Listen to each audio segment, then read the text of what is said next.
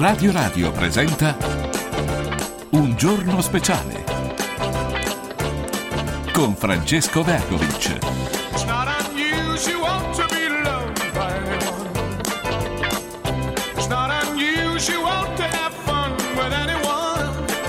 Attenzione, gli agricoltori abbattono una statua davanti al Parlamento europeo. Eccolo che arriva subito Mario Tozzi. Mario, buongiorno. La protesta Eh, eh, degli eh, agricoltori. E, che aspettiamo a metterlo in galera? Francesco? Mario, eccolo qua, Mario, subito. Agricoltori. Francesco. Sì, Mario, eccomi. Galera, come con, i- come con gli attivisti di ultima generazione, perché se no non si vede perché dobbiamo fare la differenza. Qual è la differenza? Nessuna. Vabbè, ma io non li voglio in galera gli attivisti di ultima eh, generazione. ma molti no? sì. Gli stessi che oggi difendono gli agricoltori vogliono in galera quelli che Ah, bloccano hai le strade quando si parla di clima. Sì, sì. Sono gli stessi, eh?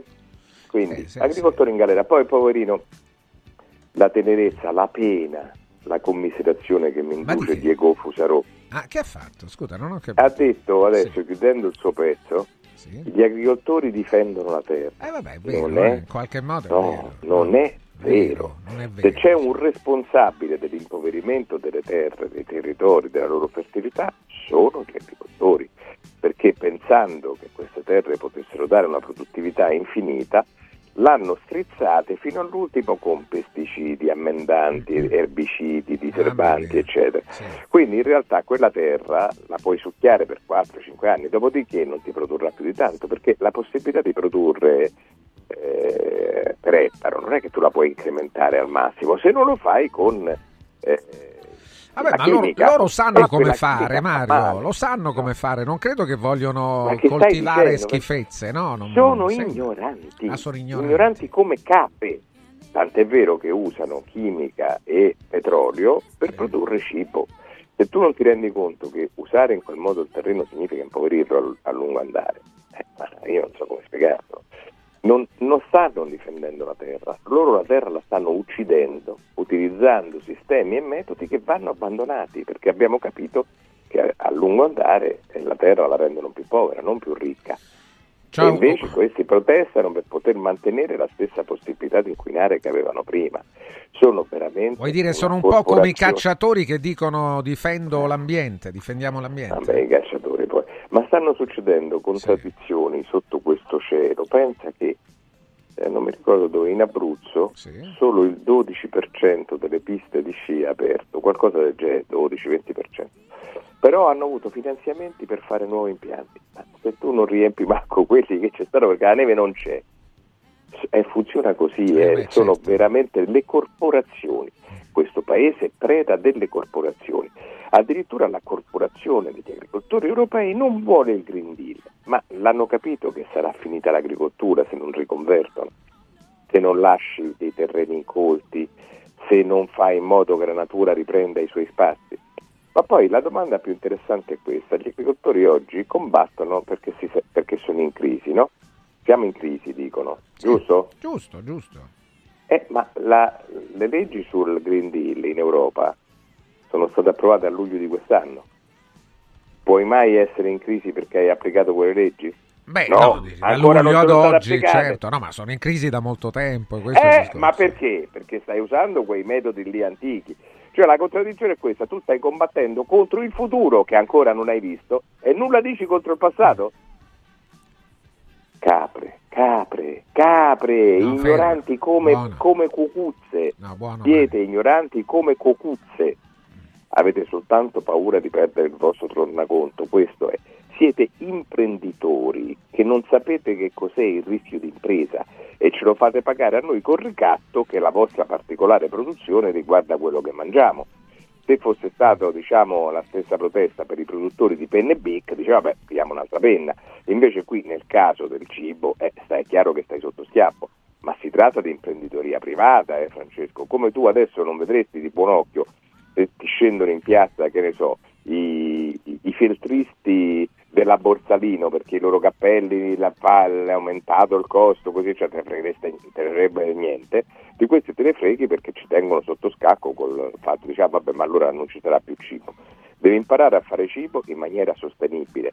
Prima lo fai, meglio potresti anche giocarti le tue carte, no? Pensa, tu lo fai per prima cosa e sei pure più competitivo. Invece, siccome sono figli di una classe imprenditoriale coniglia e caprona, perché questa è la classe Ah, imprenditoriale italiana, nessuno Sì. fa, mm, diciamo, rischia o, o fa o mette innovazione e ricerca in queste cose, quello che ci becchiamo è sta roba qua, veramente peggio del peggio del peggio. Mario Tozzi risponda alle domande. Un ascoltatore dice: Ha ragione Mario, i finocchi hanno il sapore di petrolio, benzina e diesel.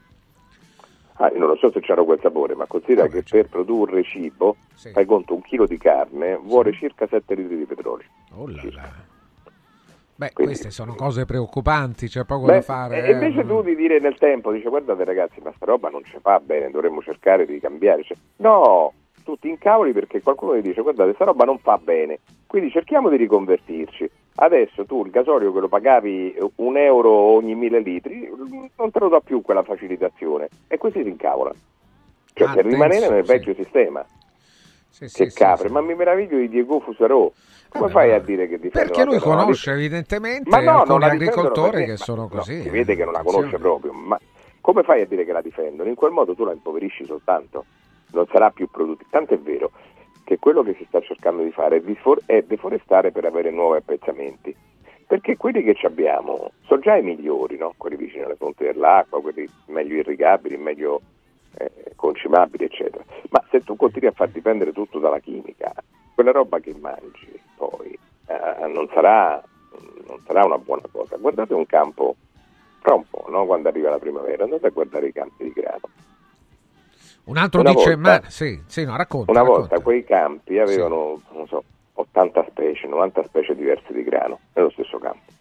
Oggi, bene che va, ce ne sono 3 o 4, perché sono stati tutti quanti selezionati. Non c'è una sola di quelle che noi chiamiamo erbacce. Non c'è più nemmeno un papavero. Ti ricordi quando c'erano i papaveri nei Sì, campi sì, di grano? certo, certo. Perché quelli li hai diserbati. E secondo te l'hai fatto in maniera naturale? Cioè usando per esempio eh, degli avversari biologici, no? Certi parassiti combattuti con altri insetti, eccetera. No, l'hai fatto con la chimica. Quella terra non la stai arricchendo, la stai impoverendo. Io non ti difendo, agricoltore, non stai difendendo la terra, stai difendendo il tuo sporco tornaconto e basta. Mario Tozzi, le parole che sentite crude sono le sue. Gli ascoltatori rispondono però, eh, non sono tutti d'accordo con Mario, anzi. Eh, sai, capirai. stiamo Mario Tozzi retrogrado, venduto ai poteri forti. Come Qua non si tratta, No, al contrario, al contrario. No, retrogradi saranno quelli che vogliono mantenere. Scusa, retrogrado, ma perché sai che cosa c'è? Che quello che scrive. Ah, non sa, dici tu, non- non Non, lo sa. Ah, non lo sa, che- capito. Scusa, quello ti dice, guarda, io non mi voglio muovere da dove sto. Quella è retroguardia, no? Io ti dico, guarda, guarda avanti che dovremmo fare in un altro modo, il retrogrado so io. Ma vedi, ma, tu- ma che, che- che cos'è questo tempo perso con la feccia? Ma perché? Mario, cioè, ma sì, ma perché sei un ignorante? E studi. Ma scusa, tu devi intervenire e migliorare, mondare appunto chi ha qualche mancanza. eh. Eh, vabbè, ma se, se tu non sai nemmeno che per rendere produttiva la terra, eh, che normalmente ha una certa produttività, potrei essere anche più preciso, ma non mi va di annoiare, circa la metà di quella che c'ha quando tu la invece rendi produttiva con la chimica, per esempio un campo di mais, no? sai che il mais può arrivare a contenere migliaia di piante in un ettaro, decine di migliaia di piante in un ettaro, mi pare fino a 75.000 quando è. Come fai ad avere quell'ettaro così produttivo? Ci devi mettere i composti azotati, cioè ci devi mettere sostanzialmente la chimica per renderlo più produttivo, ma quel terreno a forza di chimica lo esaurisci, non sarà più in grado di, tener- di mantenere la sua fertilità e infatti non la mantiene. Poi sei costretto a prendere altri terreni perché quello non ti produce più. Ma quella è un'agricoltura drogata, drogata per avere grandi quantitativi senza stare attenti alla qualità e alla produttività nel tempo dei terreni. Dove non si usano tutti questi pesticidi, per esempio nell'agricoltura orientale, quella di un tempo, eh, oggi in Cina si fanno le stesse cose, ma prima eh, si fa ancora, peraltro, nelle parti costiere, Bangladesh, Pakistan, India, ecco, eh, dove non si usano quelli, il terreno invece, que- quei terreni sono produttivi da secoli perché non sono stati smossi fino in fondo. Ma guarda che riguarda anche l'uso dell'arato. Il vomere romano, diciamo, quello che scende sotto i 30 centimetri, è appunto un'invenzione, uno strumento dell'agricoltura occidentale. In Oriente e in altre parti non si sconvolge così tanto il terreno, perché si sa bene che gli strati più produttivi non sono quelli profondi, sono quelli superficiali. È vero, Proprio. vero, vero, perché tu il letame dove lo appoggi? In superficie, Sì, quindi sì, non c'hai sì, bisogno di fare una zolla di 50 centimetri, perché là sotto. E anzi, perché le piante all'inizio della loro vita, qualsiasi pianta produttiva tu fai, hanno le radici molto superficiali. Dunque è normale che quell'ammendante, in quel caso naturale, cioè il letame, sia messo in superficie. Quindi meno lo smuovi meglio è. Noi no, noi con l'aratro romano ancora. Invece dove non si è usato questo, ma ci sono tanti libri su questa questione, dove non si è usato questo, il terreno è più produttivo nel tempo, mantiene una maggiore produttività nel tempo, che è quello che interessa, no? Eh, che vuoi produrre cibo per il prossimo anno o per il prossimo secolo? Quindi dovreste riadeguarti, cercare di recuperare metodi di coltivazione naturale e vedere con favore il Green Deal, perché ti permetterà attraverso la Natural Restoration Law, che è una legge approvata, ripeto, a luglio, quindi ancora non entrata in funzione, si capisce come possa averli messi in difficoltà questi, questi caproni, Ecco, attraverso quello eh, potresti avere terreni più produttivi, come dimostrano, ho già detto ieri, questi eh, esperimenti, che sono poi più di esperimenti neorurali, che consentono appunto questo tipo di produttività. Ma si tratta di... cioè bisognerebbe studiare, capito? Ma qui non studia più nessuno. Noi siamo di fronte al più grave, de, al più grave dei problemi di, quest, questa umanità. Mario, ma noi viviamo in questa epoca. Gli ascoltatori dicono, Mario, siamo d'accordo con te, ma allora preferisci affossare totalmente la nostra agricoltura qui in Europa e prendere, prendere, i prodotti, le verdure, il grano che sono prodotti in Cina o in Africa, ancora, ancora, dove saranno utilizzati pesticidi ma, peggiori. Ma, ma, perché devi prendere quei prodotti quando tu potresti produrre qui in una maniera migliore? Io mica l'ho capito questo, davvero non riesco. Guarda che l'agricoltura italiana sovvenziona circa il 40% dei nostri bisogni, il 60% comunque lo prendi da fuori non è, che, non è che è una novità, dice dai improvvisamente importiamo, no, importiamo da prima, eh, che, anzi noi esportiamo solo un certo manufatto particolarmente sofisticato, il resto lo importiamo.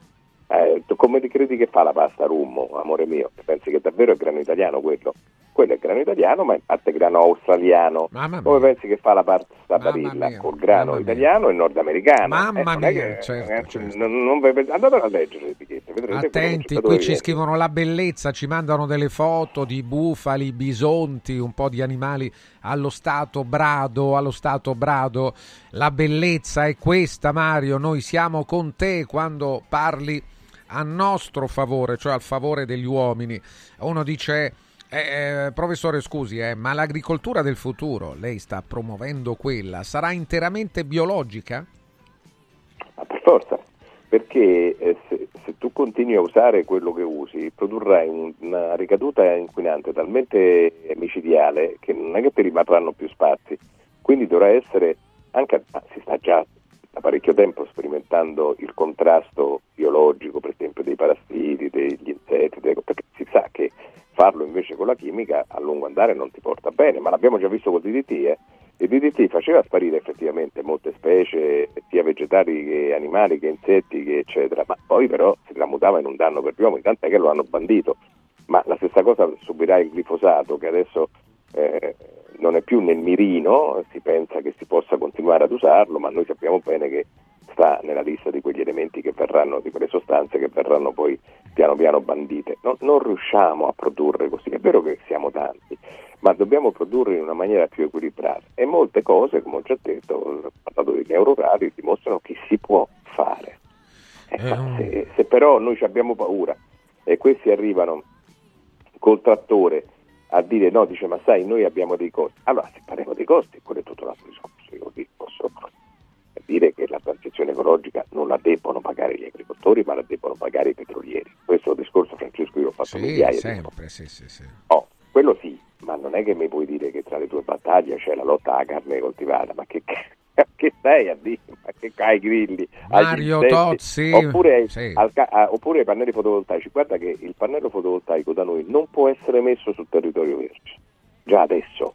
All'inizio per alcune scappatoie nella maglia si della può utilizzare legge, solo adesso non si può fare pure... non coltivabile certo ecco oppure lo metti su una serra che, non, che è una buona soluzione la serra fotovoltaica Comunque, i nemici quali sono per loro? i pannelli fotovoltaici la rivoluzione verde in senso generale, il fatto che si, la, il bio, la carne coltivata e i grilli. Ma tu, veramente, cioè, mm, stiamo parlando della retroguardia, della retroguardia, della retroguardia. Mamma mia che ignoranza. Mario, però, però guarda, qui c'è Alessandro, dice Mario, vacci piano con l'ignoranza perché tu pure non ne sei fuori Per conoscenza ti dico che non si usa più l'aratro, si usa il ripper da anni. No, Eh, ma vabbè, Mario, io ti sto eh, dicendo, non io stavo sa, dicendo Mario. com'è nata questa cosa. Sì, sì. La scarsa produttività Ah, Mario non è un agricoltore, conosce No, ma non è... non è la scarsa produttività dei terreni occidentali dipende da quell'uso dell'aratro che io non a caso ho detto romano. Era quello che i romani tirarono in ballo per rendere più produttivi secondo loro i terreni scavando più in profondità. Ho detto che si usa ancora oggi, questo lo dice lui. Allora, te- io le mele lo- arrivano dalla Polonia, il latte dalla Germania, il Appunto. resto dalla Spagna. Mamma mia, ma Eh, veramente siamo... Cioè già arrivano da fuori, cioè tu che vorresti dire? Fai qualcosa noi siamo pure tu, Mario, autosufficienti, siamo in regime autarchico, noi siamo autosufficienti, non credo, no? Uno- Eh.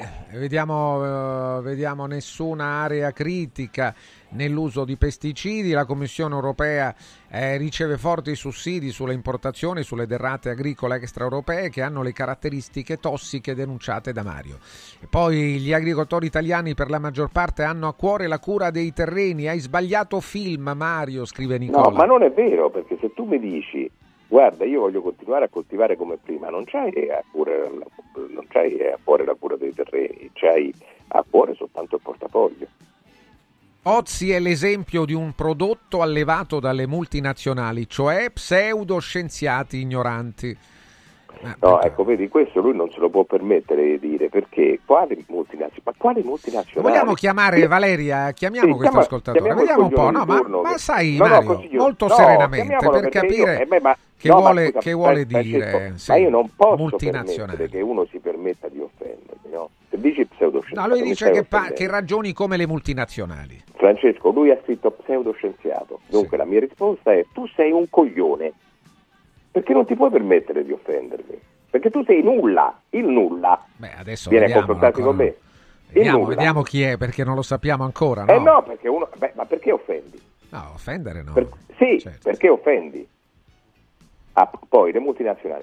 Le multinazionali sono proprio quelle che hanno tutto l'interesse a mantenere questo sistema di produzione. Eh certo, è vero. Sono quelli che te vendono quelle Che cose. già lì. adesso sono Sì, diventate eh, multinazionali proprio in questo modo. Indovina un po'. Però il problema è il Green Deal, che ancora deve arrivare. Ma guarda che sono veramente Eh, incredibili. le multinazionali sono tali, sono divenute tali attraverso proprio questo metodo. Eh, lo Ah, sono ragazzi, oggi, non è che lo diventeranno. Non Ma- ma risponde, Francesco, non risponde ma l'ascoltatore. Vabbè, da- davvero tu dici che io devo perdere tempo con queste cose, ma non è possibile. Chi è che non sa questo? Giusto quello? È l'ideologia. Qui noi vediamo solo ideologia. Poi hai sentito uno di questi eh, della Lega, per esempio, che hanno voluto la legge contro i blocchi stradali invocarla per i trattori? Dimmi, li hai sentiti? No, no, no, non li ho sentiti. Eh, vabbè, così è, funziona. Quindi la legge non ti sorprendere, stradale va bene, va bene la legge sul blocco stradale se riguarda ultima generazione. Se invece riguarda i trattori, no. Ma adesso io veramente, cioè, ma raramente ho trovato una banda di incompetenti maggiormente in malafede di questi. Mario Tozzi è lui che parla. Buongiorno ragazzi, sono un ammiratore del professor Tozzi, ma sugli agricoltori non apprezzo tanto l'approccio del professore. Sentendo alcuni rappresentanti delle proteste, non Certo. sembra che il problema sia quello che sostiene il professore, bensì il fatto che le culture che importiamo dai paesi extraeuropei non rispettano le leggi del nostro territorio e quindi fanno una concorrenza spietata oltre che a inondare la tavola di prodotti carichi di elementi dannosi. Ma ho forse faccio- capito male io? Scrive Sì, hai capito male perché lo- quello che dicono è no alla carne coltivata. Quello che dicono è no ai pannelli fotovoltaici, quello che dicono è no al Green Deal. Francamente non lo capisco. Cioè se tu eh, dici invece sì a questo, ottieni dei prodotti migliori da un punto di vista qualitativo. Vedrai che li esporti pure meglio, no? Tu- voglio dire, il consumatore del nord Europa che non ha le nostre possibilità di agricoltura, diciamo, ricercata, comprerà volentieri l'arancia italiana rispetto all'arancia cinese se tu gliela garantisci priva di pesticidi e di petrolio, no? Gliela fai pure pagare di più, eh? È questo su cui devi puntare, cioè una esportazione di beni particolarmente sofisticati e ricercati come è tipicamente nostro. Noi non vendiamo il cotone, noi vendiamo il vestito di cotone, no? Siamo quello, siamo dei trasformatori Sì, soprattutto, sì, perché certo, le materie prime certo. non ce l'abbiamo. Non vendiamo la pasta dozzinale, vendiamo la pasta trafitata a bronzo, no? E quello devi fare. Vendila con un bollino di qualità ambientale, vedrai che ci puoi fare pure più soldi. Ma sei un ottimo consulente, io sono d'accordo con te Mario. Mi pare una Cioè, che buonissima- facciamo noi? Che, che tu non è che vendi il grano, noi non vendiamo il grano, noi vediamo il prodotto trasformato. Allora garantiscilo, guarda, sui miei appezzamenti non uso questa roba qua. Ti do un prodotto che è garantito ambientalmente e in più dal punto di vista artigianale è un manufatto straordinario perché la pasta come fanno gli italiani non la sa fare nessuno. Certo che lo paghi di più. Secondo te tu pensi che il consumatore ricco se ne farebbe un problema? Io direi proprio di no. direi proprio di no, ma nemmeno quello che comunque può spendere, non ricco, Eh, ma che comunque appunto. se lo può permettere di pagare qualche centesimo in più la pasta, 50 centesimi in Eh, più. è quello che sto lo dicendo. possiamo fare, no? Eh, Molti di noi possono farlo, questo sì, fare una scelta eh, quando la differenza comunque è una differenza sostenibile. Un altro dice, eh, lei conosce il giro di affari degli agricoltori di un'azienda? Non lo so, lo conosci tu Ma- Mario il giro d'affari degli agricoltori? qui Penso di però sì. entriamo in un campo sul quale io non sono entrato, cioè io non ho detto che gli agricoltori eh, sono tutti uguali, non ci siano i ricchi, i poveri, figurati, sembra che solo il 10% degli agricoltori italiani siano quelli veramente ricchi, gli altri sono invece eh, più poveri, ma eh, ricordiamoci che l'agricoltura viene sovvenzionata per un terzo di tutte le sovvenzioni che gli stati danno in Europa, un terzo delle sovvenzioni, il 30% va agli agricoltori. Ora, se lì poi se lo spartiscono in maniera impropria e ci guadagna quello ricco invece che quello povero, io non te lo so dire. Ma è evidente che un, che un settore sovvenzionato come l'agricoltura non esiste in Europa e manco in Italia. Attenzione, qui le- leggo, è giusto coltivare con gli OGM un altro ascoltatore? Ma ecco, qui possiamo aprire Parliamone una- un attimo, Mario, non fare il- sì, sì, il dai. campo di grano che dicevo prima, prima della seconda guerra mondiale, diciamo, intorno alla seconda, appena usciti dalla guerra mondiale, i campi italiani, ma mediterranei in generale, anche in Grecia, per- presentavano un'ottantina, una novantina di specie di- diverse di grano per ciascun campo. Cioè vuol dire che in quel campo non c'avevi solo, che ne so, senatore Cappelli, c'avevi tanti grani diversi. Con la rivoluzione eh, OGM indotta, diciamo così, perché non è che gli OGM da noi oggi sono banditi, eh, in Italia non si possono utilizzare, ma insomma con una selezione, diciamo, ecco, fatta però su brevissimi tempi, siamo arrivati ad avere 3-4 specie per un campo. Questo è un bene o un male? Eh, Di, di principio sono specie più produttive, dunque con semi più grossi e dunque tu potresti averci un vantaggio. Però il problema è che eh, e sono selezionati contro certi tipi di parassiti, eccetera. Il problema è che se ti arriva un parassita contro il quale tu non puoi perché è nuovo, perdi tutto il raccolto. È il caso degli Puglia, no? quando arriva Xylella e se li porta via tutti perché non c'è più varietà, sono tutti uguali e se li porta via tutti, non ti esiste niente. Mentre invece un tempo, in condizioni naturali, qualsiasi coltivazione era fatta di tante specie, dunque arrivava un certo parassita, te ne, butta- te ne portava via un po', ma gli altri resistevano e ripartivi da lì. Giusto, giusto. Oggi da che riparti?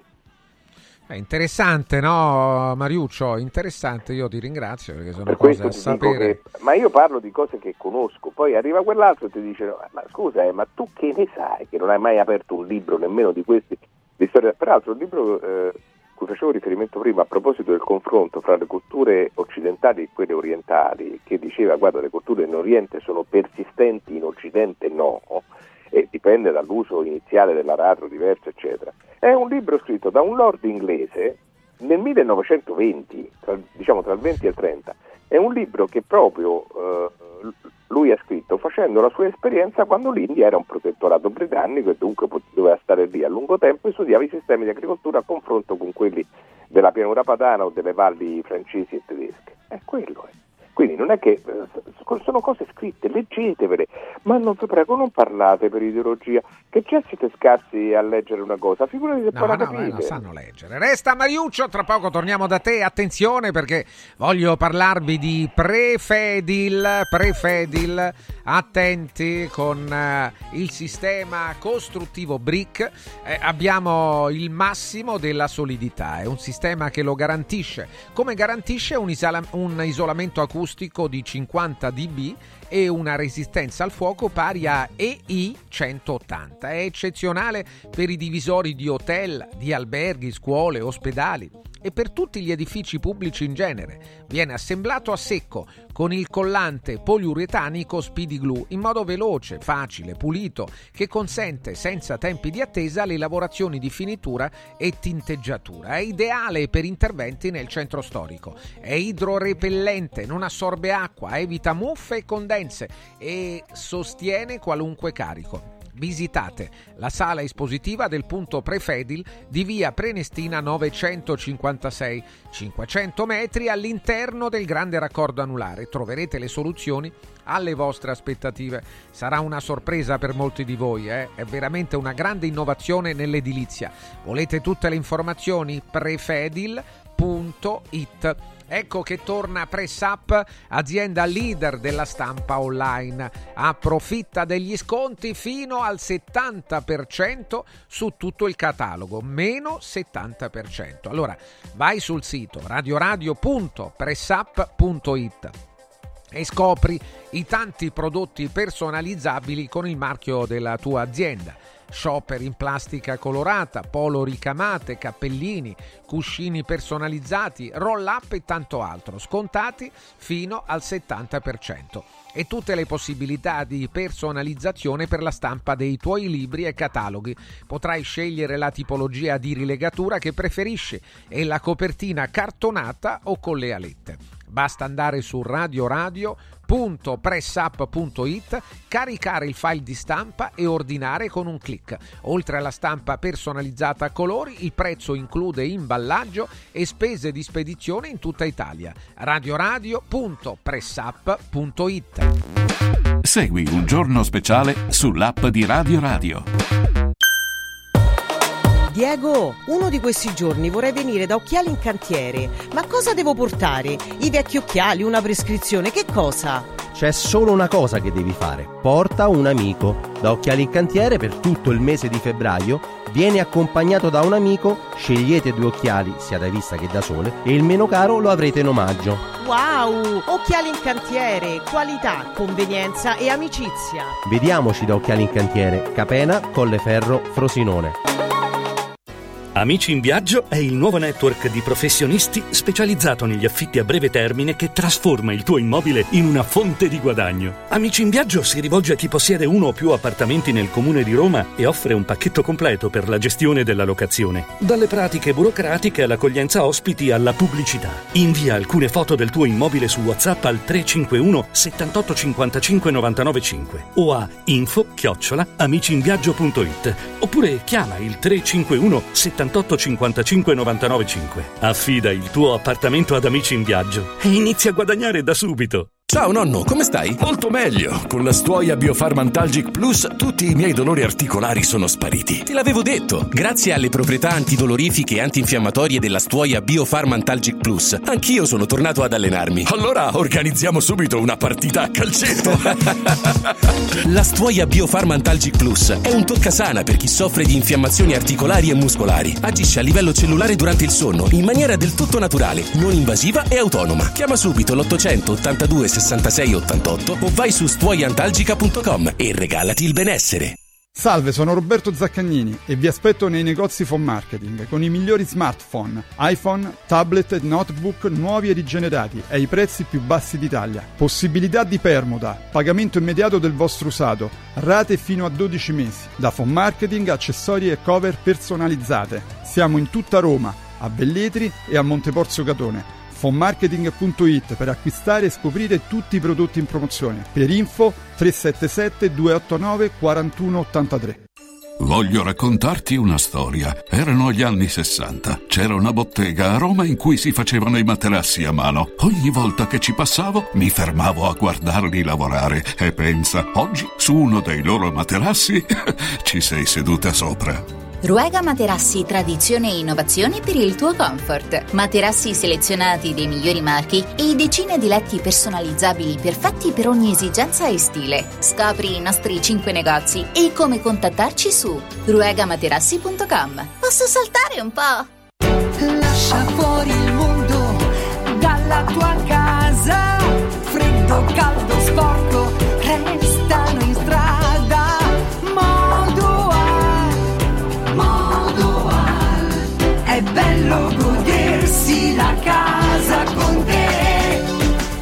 Modoal, infissi sciuco che durano nel tempo. A Roma e Passo Corese. Il tuo preventivo su modoal.it. Devo stampare i miei nuovi bigliettini da visita. Pressup.it Devo stampare il catalogo per la mia azienda. Pressup.it Cerco uno stampatore di qualità che consegni in 24 ore. Pressup.it Se hai la partita IVA, vai su Pressup.it, fai il preventivo in tempo reale, carica il tuo file di stampa e ordina con un clic. Cosa aspetti? Prova la qualità di Pressup, il tuo stampatore online. Coraggio e innovazione. Questi gli ingredienti alla base del successo della Quadrifoglio Immobiliare. Una realtà unica per know-how e varietà di proposte che assiste e accompagna il cliente in tutte le fasi della compravendita fino al rogito notarile. Un network di agenzie che copre Roma, Ostia e Viterbo, dove ad accogliervi ci saranno i nostri collaboratori cresciuti e formati dal mondo quadrifoglio. Quadrifoglio Immobiliare, da 30 anni con voi. Una soluzione per tutti. La soluzione fortunata. Ti abbiamo aiutato a guidare in sicurezza ovunque tu fossi diretto. Ora ti porteremo in un futuro migliore. Carroom, l'unica concessionaria esclusiva Volvo a Roma. Carroom, al chilometro 33 e 7, carreggiata interna del GRA, uscita uffici finanziari. Da Carroom trovi anche offerte vantaggiose di noleggio e oltre alla normale manutenzione puoi fare la revisione, sostituire i pneumatici e avere un eccellente servizio di carrozzeria. Carroom, più Volvo di così. Volvo Carroom. Segui un giorno speciale sull'app di Radio Radio.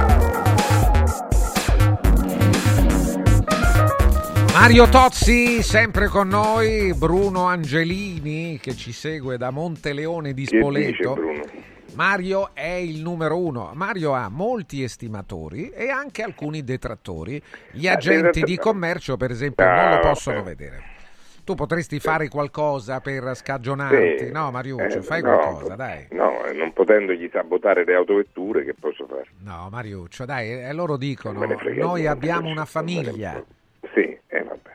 Eh vabbè, eh, scusa, non possiamo certo andare la mattina all'alba a lavorare per evitare la ZTL. Fatelo online, già te l'ho detto Francesco, fatelo online. Fatelo Lo online. ripeto l'esempio, conosciuto un sarto del, Ve- del Veneto, Sì. quando facevo dei, dei video per far vedere alle persone com- come, si, come si inventavano in imprenditoria gli italiani, no? Sì. Eh, sono andato da questo sarto che mi faceva vedere come lui produceva vestiti su misura di grande pregio, con di grande pregio per i russi. Dico, ma come fanno? Che fanno? Spendono un sacco di soldi per. Dice no, noi ci vediamo una volta sola rispetto alle 5 o 6 per cui dovrei incontrare un, eh, una persona ed è la volta in cui metto, diciamo, prendo le misure. Dopodiché il tessuto lo mando eh, via corriere. La- tutto il resto viene posizionato con una specie di computer, come una specie di Wii, per, per intenderci, in cui eh, vedi il portamento, tutto, fare simulazioni, tutto online. Svegliatevi. È primavera. È primavera, Mario è pronto, i tassisti mandano... eh, sono figlio di un tassista, ma questa è vera- ma piuttosto che prendere il taxi faccio l'autostop. È una categoria, ma chi è questo? Ma veramente, ma io non ci credo, di disonesti. Questo chi l'ha pubblicato il mattino? Beh, io mi dissocio ho totalmente. da cosa? Allora, il mattino è veramente come si faccia a dire una cosa del genere? Perché Non ho capito. il mattino, il quotidiano Il Mattino, ha pubblicato una notizia. Vediamo Sì. se anche il messaggero, visto che eh, la proprietà è la stessa, se è la- la- è riferito a Roma o a Napoli. Dice: Sono figlio di un tassista, ma piuttosto che prendere il taxi faccio l'autostop. Beh, è una categoria di disonesti. Naturalmente noi ci. Eh, tu No. ridi, Mario. Io Francesco, no, mi eh, allora- dissocio totalmente. Bisogna vedere se è vera co- questa cosa qui, dai. Eh, scusa, eh, Francesco, no, noi sappiamo bene che c'è un signore che si chiama Roberto Red Sox. Questo sì, Roberto Red Sox, ehm, Un nome è- ambiguo, però, no? Nome no, ambiguo. c'ha un cognome adesso. Ah, ecco, ecco. Ha pubblicato per mesi i suoi incassi giornalieri al taxi a Bologna. Sì. Mm? Per mesi. Ha fatto dunque vedere che rispetto agli altri colleghi lui guadagnava da 4 a 6 volte di più. Sì. Tutti i giorni. Era mai possibile, Francesco? Francesco? Eh, io sto in silenzio, non, non lo Cioè so. a dire non che so. con quei giorni lì per mesi lui avrebbe avuto un giro d'affari annuale molto superiore di Eh, Ma perché l'avrebbe superiore. fatto? Mi spieghi perché l'avrebbe fatto? No, Per bisogna far, vedere trovare. che erano, per far vedere che erano dei truffatori. E perché? Se lui è un tassista, non ho capito. eh. Perché lui era stato oggetto di, eh, vorrei dire, mobbing o cose del genere da parte dei suoi colleghi, non solo e non tanto quando ha cominciato a pubblicare questi- queste cose, ma quando i tassisti si erano rivoltati perché non volevano nuove licenze a Roma, a Napoli, a Bologna pure, no?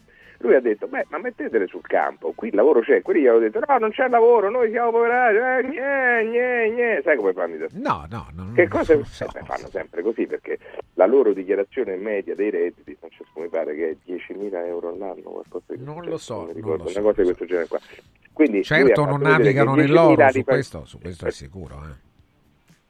Dico, Ah, certo Francesco, non navigano dai, nell'oro. Vabbè, ma questo sì. Su- stiamo parlando di una dichiarazione di sussistenza è quella reddito di cittadinanza rispetto al navigare dell'oro. Lui ha fatto vedere che non era vero perché non è possibile che solo lui guadagnasse in quel modo. Lo hanno boicottato, gli hanno, fatti, gli hanno bucato le gomme, gli hanno fatte di tutti i colori. Fate così. Amori, tassisti miei, amori miei, sapete, io vi prendo 3, 4, 5, 6 volte a settimana, quindi vi conosco bene. Facciamo così. Dateci una ricevuta legata al tassametro. Sempre. Che io non la voglio e tu me la dai uguale. Sempre. Poi confrontiamo l'insieme di queste ricevute a fine anno con gli studi, diciamo, di settore, quelli che ti dicono un tassista dovrebbe guadagnare in media questo. Ci state? Francesco, proposta a tutti i tassisti. Legate la ricevuta al tassato. Sempre. Che non la puoi scampare. Poi alla fine dell'anno metti queste ricevute insieme e riferisciti allo studio di settore che ti attribuisce una certa possibilità là. Lo sai che adesso Francesco No, un tassista, guarda, no, allora guarda, per chiarire Mario, eh, ci scrive un tassista, Eh. uno dei tanti dice, eh, noi a Roma dichiariamo mediamente, è naturale, non per tutti è la stessa cosa, Mediamente. 35.000 euro l'anno. No, no Francesco, questo do- non so dove l'ha letto, i dati che ho No, io. ha detto? È lui, lui stesso è... eh, Ah, lui la sua dichiarazione. lui dichiara può essere. 35.000 No, euro l'anno. quello può essere, io sono, eh, non discuto, questa è la sua, per carità. Io dico che in media lo studio di settore gli attribuisce meno. Allora, eh, facciamo così, vediamo, lui può essere così, io non lo metto in dubbio, ma vediamolo di tutti, no? Eh, Tutti 8.000, 9.000, quanti sono i tassisti? Ma mettete la ricevuta, perché non mettiamo la ricevuta direttamente collegata al Stato? Francesco, spiegami perché. Datevi un motivo, uno, per cui tu non devi mettere la ricevuta che viene fuori dal tassato. Un motivo, ne voglio uno solo, buono, un motivo buono. Mentre loro cercano, caro Francesco, io ti dico che nel fare questo dovresti fare anche un'altra cosa. I tassisti piano piano dovrebbero riconvertire loro- la loro flotta in auto elettriche perché veramente stanno per strada sempre e dunque potrebbe essere più conveniente per tutti. Come fanno già in tante città. Ad Amsterdam è difficile che tu non trovi un taxi che non sia elettrico, è molto complicato. Insomma. Ma anche non a Roma, sono non so più. quanti, ma anche a Roma ci sono, no? No, Ce ne sono so, pochi, pochi, sono sì, molte sì. ibride, è vero, ma eh, ce ne sono poche elettriche. Eh, Dovrebbero incentivarli anche, Mariuccio, Esatto, no? incentiviamoli dai, parecchio, fate in modo su. che l'auto elettrica a un tassista costi pochissimo. Eh, Sì, certo. sono d'accordo con te. Non solo, poi mettiamo i cavalli di Frisia alle eh, corsie preferenziali. Oh, allora Cioè, vedi che proprio- cominci già a No, cambiare questo- atteggiamento. ma Francesco, io questo lo dico. L'hai sempre detto, sì, però L'ho diciamolo detto. di Ma- più. ma perché quando sennò- mai? No, l'hai sempre Io l'ho detto. sempre detto, però non mi venite a raccontare che voi guadagnate 10.000 euro all'anno perché non si può sentire. Non si può sentire. Comunque sia, se siete sicuri di questo, per, per verificarlo ci vuole molto poco. Ricevuta dal tassato. Fissa, dice non la voglio, la do uguale. Non te la prendi? La tengo qui. Poi alla fine guardiamo tutti i tassametri, confronti con lo studio di settore. Tu lo sai che in questo paese adesso, Francesco, seppure tu sei un contribuente disonesto, disonesto, cioè acclarato come disonesto perché c'è un indice per poter dire se sei affidabile Beh, che no. succede in per i questo prossimi paese? due anni Sì. tu ti concordi col fisco la cifra che devi pagare Eh, vabbè. Ah, a te ti sembra normale? No, non lo so, eh, concordi, ti metti d'accordo. Eh, Mariuccio, uno bisogna, No, scusa, ma no, no, bisogna avere la ma possibilità di ravvedersi, no? C'è il ravvedimento Ma operoso. ravvedersi da che? Tu dovresti aver Da un comportamento non corretto, dovuto chissà Scusa, ma all'ignoranza. tu hai pagato le tue tasse regolarmente? No, allora mi stai dicendo che sono disonesti. Mario non è Mi, d'accordo. mi stai dicendo che sono disonesti? No, Giovanni dice, ma capitasse a te che faresti Mario? Cosa? Di non pagare correttamente le, le tasse, voglio dire, no? Senti, un errore ci può sempre stare, in quel caso ti sei sbagliato perché magari non, no, io non lo metto in conto, ma diciamo che uno che sistematicamente evade, per quale ragione dovrebbe concordare? Cioè uno che di tasse paga zero, Francesco, perché dovrebbe concordare Ah, vabbè, con te di pagare zero, 20 certo, o 30? Scusa, ma non c'ha motivo. Prendiamo No, un paio di ascoltatori per Sì. Mario. Paolo, Finisco. buongiorno. Di- Ah, finisce, dicono, che, dai, sì. dicono che fanno questo perché così recuperano un po' di evasione. Sì. Ma io non lo so, è quello che non da niente. Ma perché dovrebbe... Sai quant'è il... e finisco Paolo, siamo su questo. Sai quant'è il- la percentuale dei controlli sulle partite IVA e in generale sul lavoro autonomo? Il 5%. Eh, Quindi tu hai tantissime possibilità di scampare il controllo e quindi di continuare a pagare zero, invece vai a concordare col fisco il pagamento anche fosse solo di uno. Ma chi te lo fa fare? Paolo, buongiorno. Buongiorno, buongiorno. A me mi Buongiorno. tanto, Sì. mi fa- buongiorno a tutti, mi fa ridere tanto la gente, parla, parla, ma io, io direi a Mario, Mario, perché non ti metti un anno, due a lavorare come lavorano i tassisti? Poi, poi mh, non lo so perché uno parla così, se- come se io mi metto a criticare il lavoro che fa lui, quanto guadagna, ma che ne so, io da geologo non ho mai fatto, voglio dire, quindi tutte chiacchiere che si dicono, si fanno, allora... No, abbia pazienza, non ho Mario, capito. Mario, No, attenzione. No, ascoltami. Francesco, non ho capito. No, ti dice provalo anche tu questo, No, prova il lavoro. c'entra? Prova a lavorare un anno, due, No, ma cosa con, le- con le condizioni che ci hanno i tassisti, perché No, certo, Francesco, ma- Allora, sentiamo un attimo, No, no, Mario. un attimo, continuo a non capire cosa, che cosa c'è. Francesco. Sì. No, resti lì. Non ci lasci, non ci lasci. Non ci lasciare, spiegare- Paolo, sì. Mi deve spiegare che c'entra la condizione di vita del tassista, del tassista col fatto che paghi o no le tasse. Non ho capito. No, non è tutto generale. Allora, le macchine elettriche, io, so, io faccio parte Radio Taxi 3570. Noi, il, il il- il presidente del Radio Taxi 3570, lui il- di sua spontanea volontà sta cercando di fare un... Noi abbiamo la centrale che se, se lei viene a vedere la centrale nostra, altro che la Samarcanda, a 6645, noi siamo la, la Radio Taxi più grande d'Europa, abbiamo delle innovazioni tecnologiche, abbiamo un piazzale con macchine di ricarica e tutto quanto. Il problema dove sta? Lo Stato mi deve dare le sovvenzioni perché la macchina la posso pagare 70.000 euro. Ah, vabbè, però sono tante cose diverse. No, Ma- no, Mario ha io- ragione, no. nel senso, ci- andiamo al detto. punto. Io l'ho detto, Allora, il quanto punto, punto- il punto volevo dire che era questo. Ognuno, ognuno, prima di poter parlare, deve vivere veramente la storia del, del, del problema quanto. Sentiamo Ma- Mario, abbiamo capito, eh, abbiamo capito. io- Dai, sì, Mario. io ho capito, ma perché questo? Io sto dicendo, e non ho bisogno di, avere, di fare il tassista per dirlo, che i tassisti italiani dichiarano in media molto meno di quello che presumibilmente guadagnano. Se tu tassista mi dici no, non è vero, perché io guadagno esattamente come lo studio di settore dice, io ho proposto, metti la ricevuta legata al tassametro e poi a fine anno, quando tutti i tassisti d'Italia hanno messo la ricevuta attaccata al tassametro, vediamo se gli studi di settore erano corretti oppure no. Perché no? Ho chiesto, datemi un buon motivo per cui no. Attenzione, a D anche ci, ci scrive Romolo. Sentiamo Romolo, buongiorno. Romolo, buongiorno.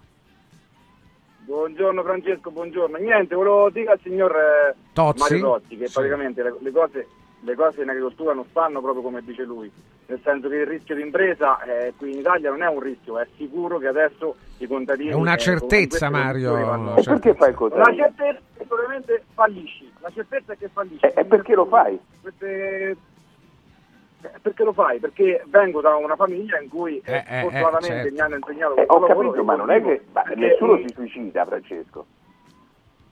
No, nessuno si suicida, eh, però fa parte della famiglia, insomma, no, è un'azienda di Bravo, famiglia. Se io, se la mia famiglia da vent'anni fa questo lavoro, perché io per queste, queste leggi devo smettere di lavorare? Eh, perché eh, stai nella legge.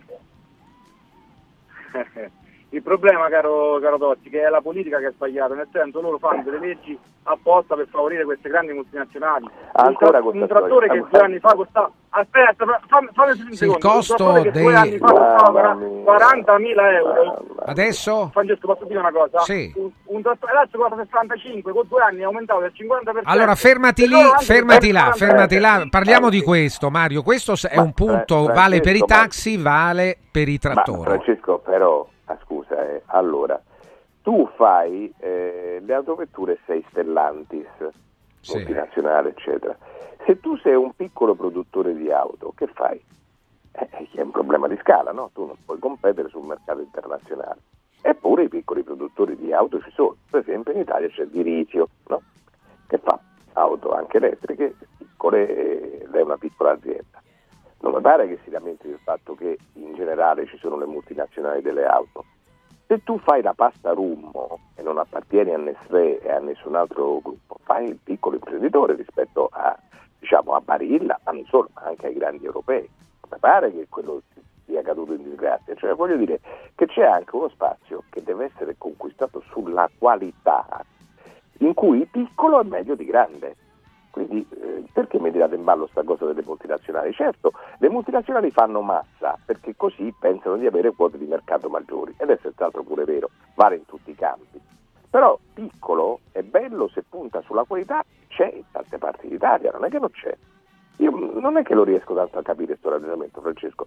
Poi dice, sai, eh, oggi se tu fai il, il contadino fallisci, eh, vendi tutto, non lo fare, ma perché ti vuoi suicidare? Cioè, eh, Vabbè, Mario, lo- non è che in Italia ci prenda- sia la facilità di cambiare ma se la lavoro multinazionale- così. ma Sì. se la multinazionale mi garantisce un processo di lavorazione e produzione del cibo più verde con meno impatti, ma ben venga, ma perché no? Ma perché no? Se l'altro invece me lo continua a fare col petrolio, con i pesticidi, con il glifosato, mi dirai che non sempre lo garantiscono, ma laddove lo garantisse? Ma perché no? O come, eh, come lì la taglia conta, no? Tu puoi fare i piccoli reattori nucleari, ti ricordi il Picchetto Fratin aveva detto Sì, faremo i sì, piccoli- sì, Ma lo no, ricordo bene, Ma ricordo infatti non bene. si fanno. Puoi fare solo una grande centrale, perché sennò quei costi non li abbatti mai. E dice, ma io voglio fare l'imprenditore del campo nucleare. Non lo puoi fare. E che possiamo fare? In Italia tu devi, per esempio, ripeto, sei un allevatore, non punti sull'allevamento intensivo. Vedi che da noi gli allevamenti intensivi di maiali di polli ci stanno. Ma per esempio nel campo dei bovini no. E allora la tua carne, ma ammesso che tu voglia campare di quello, la vendi con un bollino di qualità, dici guarda le mie mostre che pascolano allo stato brado, non gli do niente di che non sia così, però la mia bistecca la paghi 20. È su quello che devi puntare. Allora facciamo così, Massimiliano, eh, c'è chi ti scrive anche qualcosa di- di specifico, tra poco ci arriviamo, Massimiliano è in attesa da un po', lo prendiamo, buongiorno. Ciao, sono sempre Massimiliano Veicoli Elettrici. Un po' di mordente Massimiliano, buongiorno. Sì, dico Sì. sono sempre Sì, Massimiliano bene, Veicoli bene, Elettrici. bene, bene, Mm. questo è buono. Allora, chiariamo una cosa ai Sì. tassisti. Una Tesla che, come ha detto appunto eh, prima l'interlocutore, costa 70.000 euro. Mamma mia, Il sì. tassista Sì. si fa un bel po' di chilometri durante l'anno. La calcolando che io che non faccio il tassinaro, faccio 25.000 chilometri perché vabbè, ho alcuni giri da fare eh, in città. E, mh, con 50.000 chilometri l'anno, Sì, pagando la macchina 70.000 euro, sì. tra i risparmi di manutenzione, benzina, meccanico, e quant- ass- assicurazione e quant'altro, in sei anni, in sei anni ti ritrovi i 70.000 in tasca e non hai inquinato. Questo era per precisare. Ecco, e sentiamo Mario Tozzi, ma- Mario, Ma no, ma ecco, Mario. Massimiliano ha capito, e lo- lui lo fa veramente da tanti anni, il futuro è quello, perché è evidente, prima di tutto per una ragione specifica, il motore elettrico è più efficiente del motore endotermico, soprattutto se montato su un'auto.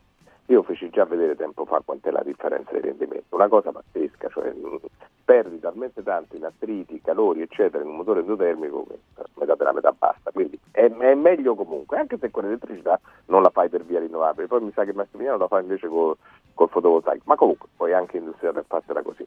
Tu rifai il costo della macchina di 70.000 euro in quel tempo lì, ma eh, nel frattempo se sei un tassista ci mantieni l'attività, no? ci guadagni per la tua Sì, attività. giusto, Quindi, certo. boh, eh, certo, se viene aiutato è meglio, eh. Io Se vi ha aiutato quel costo, quel tempo invece di essere 6 diventa 3, ha maggior ragione, ma per carità. Ma eh, è, è quello però è il futuro, questa è l'avanguardia, il resto è retroguardia. Ma allora perché non lasciare, scusa, eh, ma se è vero questo ragionamento, perché non lasciamo le panda euro 0, euro 1? Eh, potremmo lasciare quelle, alla fine chi ce lo fa fare? Perché sull'altro piatto della bilancia c'è la salute della terra e dell'umanità, no? Eh, cioè tu stai inquinando come se non ci fosse un domani, è quello il punto, capito? Mario Tozzi, gratis, sempre capito? equilibrato. Mario, No, voglio dire, Sì. anche i, i- fattori di agricoltura, diciamo, di che stiamo parlando? Perché dovremmo fare questa riconversione? Quello che non si domandano è per, qual è il motivo. Loro pensano, ah, perché volete favorire le multinazionali. Francamente quello è proprio l'ultimo dei problemi. Si fanno queste rivoluzioni, queste, anzi si chiama transizione apposta perché non è una rivoluzione, perché sull'altro piatto della bilancia c'hai un clima che sta in una crisi assurda che ti pensa Francesco, se il cambiamento climatico continua così, tu che fai il contadino qua in Italia, eh, non so, ma fai il vino, il vino lo devi andare a fare forma, eh. cioè ti rendi conto che stai per perdere tutto e tu stai lì a combattere battaglie di retroguardia, veramente fa, fa- fa un po' tenerezza. Mario, grazie Mario. Agli ascoltatori leggeremo questi messaggi domani. Oggi è abbastanza. Grazie a Mario Tozzi. Ciao! Ciao Mariuccio, buongiorno a Giordano Ruega, eccolo qua. Ruega Materassi, benvenuto Giordano, benvenuto.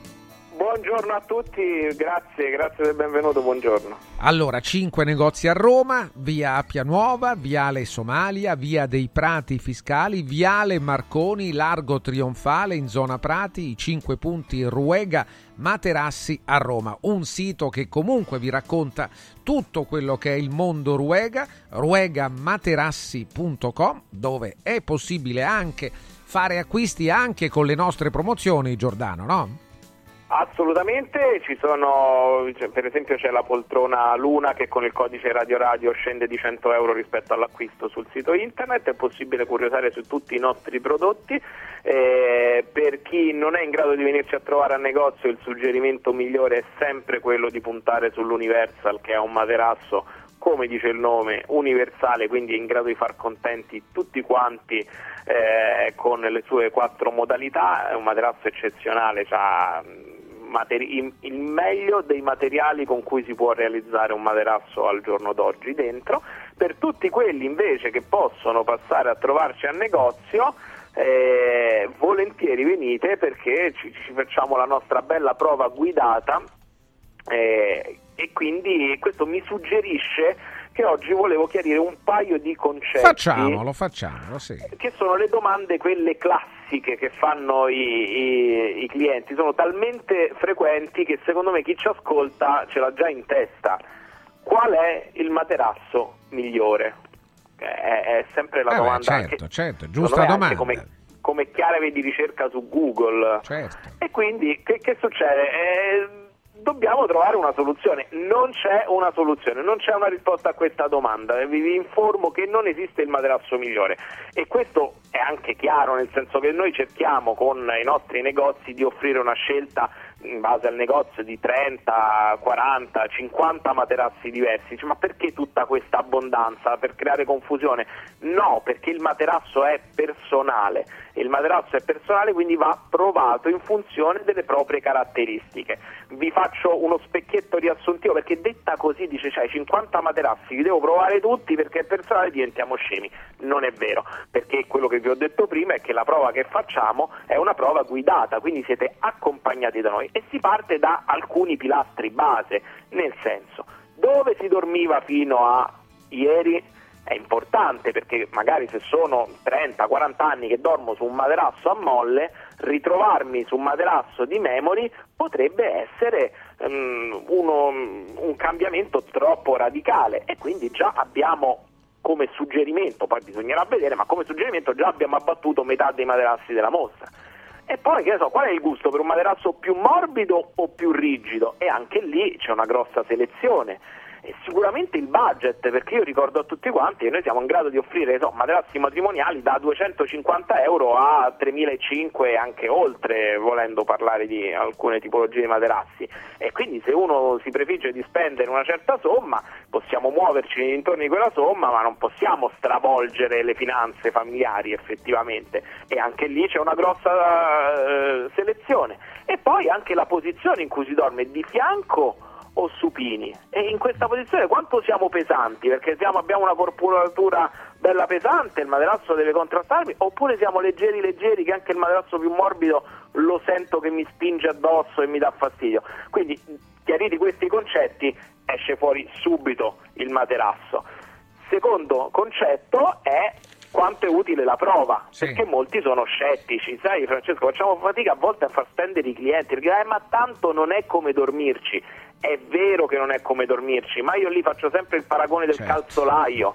Quando andiamo a comprare un paio di scarpe non è come camminarci, la prova che facciamo lì non è come camminarci un giorno intero, come farci una vacanza, però spesso prima della vacanza ci andiamo a comprare le scarpe con cui faremo la vacanza. E come le scegliamo? Con una prova di tre minuti, che è però sufficiente a dirci ci fanno male, eh, battono in punta, ci, sono larghe, il materasso è la stessa cosa, la prova non è come dormirci una notte, ma se lo provo e mi accorgo che sto su un materasso, morbido quando lo volevo duro, col sedere basso e le gambe alte, eh, che c'è il rischio che mi faccia sentire caldo perché è molto avvolgente e io sono una persona calorosa, e ce ne accorgiamo lì per lì, perché dobbiamo accorgercene dopo che l'abbiamo portato a casa sul suggerimento di qualche santone che dice che quello era giusto per noi? No, lo scegliamo insieme sulle vostre esigenze, cucito addosso. Questo è quello che possiamo fare nel nostro negozio, vi prego di fidarvi perché di base, come diciamo sempre, sono 60 anni che, che non facciamo altro. E che base! E che, allora, ruegamaterassi.com vi do anche un numero di telefono, anche se sul sito Naturalmente li trovate tutti, punto vendita per punto vendita, ma segnate questo numero 06 78 80 870, andare a provarli anche secondo me è, è, la soluzione migliore sempre. Scegliete il punto vendita più vicino. Se siete lontani invece in altre città, in altre regioni, affidatevi al sito e poi magari parlate proprio con Giordano o i suoi collaboratori che vi spiegheranno tutto. Grazie, grazie a ruegamaterassi.com. Buon lavoro Giordano! Grazie a tutti, buona giornata, buon lavoro a voi. Linea alla regia tra poco, amico comune. Segui un giorno speciale sull'app di Radio Radio. In un momento in cui i mercati sono in forte tempesta, scegli il sereno da sempre l'oro è la forma di investimento più sicura. Universo Oro ti offre la migliore quotazione sul mercato per l'acquisto di oro da investimento. Investire in oro vuol dire liquidità immediata, riacquisto garantito e un valore finanziario certo nel tempo. Universo Oro, numero verde 813 4030. Universo-oro.it. Sede a Roma, Viale Eritrea 88. Amici in Viaggio è il nuovo network di professionisti specializzato negli affitti a breve termine che trasforma il tuo immobile in una fonte di guadagno. Amici in Viaggio si rivolge a chi possiede uno o più appartamenti nel comune di Roma e offre un pacchetto completo per la gestione della locazione. Dalle pratiche burocratiche all'accoglienza ospiti alla pubblicità. Invia alcune foto del tuo immobile su WhatsApp al 351 78 55 99 5 o a info chiocciola amiciinviaggio.it oppure chiama il 351 78 78 55 99 5. Affida il tuo appartamento ad amici in viaggio e inizia a guadagnare da subito. Sportello Legale Sanità. 12 anni di giustizia ottenuta e di giusti risarcimenti alle famiglie colpite dalla mala sanità. Come per danni o decessi provocati durante interventi chirurgici o per decessi provocati da mancata prescrizione di farmaci o strumenti di prevenzione delle trombosi in occasione di interventi chirurgici. Sportello Legale Sanità. A disposizione di tutti gli italiani contro la mala sanità, senza alcun costo anticipato. 800 700 802 sportellolegalesanita.it Riscopri l'importanza e la bellezza di un sorriso sano e splendente. I dentisti di Solo Sorrisi sono a disposizione per la salute e la bellezza della tua bocca. Tecniche avanzate, nessun dolore, tempi rapidi. Solo Sorrisi, gli specialisti del sorriso, con 5 studi a Roma, a Fiano Romano e ad Avezzano. e ritrovi il sorriso. 858 69 89 solosorrisi.it I sistemi Prefedil consentono di costruire pareti in modo semplice, veloce pulito, a secco, con un isolamento acustico e una resistenza al fuoco eccezionali. Non hanno bisogno di intonaco, ma soltanto di una rasatura e i rivestimenti ceramici vanno applicati direttamente sulla parete grezza, consentono il passaggio degli impianti e accettano tutti i sistemi di fissaggio per qualsiasi carico. Dovete costruire le pareti? Passate da noi, al punto Prefedil in via Prenestina 956 a 500 metri all'interno del GRA. Ehi, hai sentito che da Arte Arredamenti sono iniziati i saldi? Sì, e gli sconti arrivano fino al 60%. Tante cucine, camere da letto, divani, armadi e tanto altro questo mese sono scontati del 60% e in pronta consegna. Trasporto e montaggio sono gratuiti, non li paghi. Vieni nei 5 grandi punti vendita Arte di Roma e approfitta dei grandi saldi di questo mese. Cerca il punto vendita più vicino su arte.it. Arte con l'H davanti. Le emozioni prendono vita con Zomarin Discovery. Tra i suoni e i colori della natura potrai incontrare i nostri amici animali nelle nuove 13 dimostrazioni educative, assistere al simpatico Topo Gigio Show e divertirti con le nostre attrazioni didattiche. Ingresso maggio fino a 14 anni e parcheggio gratuito. Cosa aspetti? Prenota su zomarin.it. Viva Zomarin! Hai l'assicurazione in scadenza? Chiama Mondopolizza. I migliori prodotti assicurativi al prezzo più basso del mercato grazie agli accordi con le primarie compagnie assicurative. Assicurazioni RCA, casa, infortuni. Per professionisti, soluzioni eccezionali su misura per te. Per ricevere un preventivo chiamalo 06 55 76 903 o direttamente sul sito mondopolizza.it. Mondopolizza, la migliore consulenza assicurativa.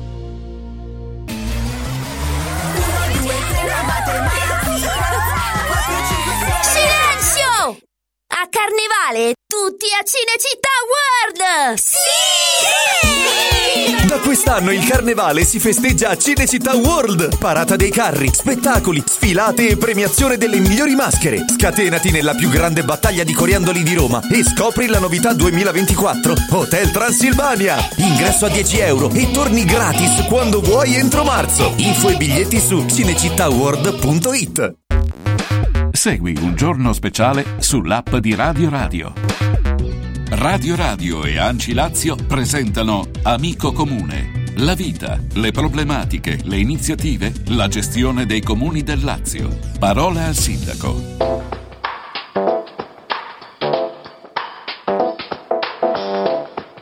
Ci siamo! Da che mondo è mondo! Eh, a quest'ora arriva il giovedì amico comune, la nostra rubrica dedicata ai bei borghi dell'Italia, della nostra Italia, del nostro paese, in modo particolare quelli della regione Lazio, in collaborazione con Anci Lazio, proprio l'Associazione Nazionale dei Comuni Italiani.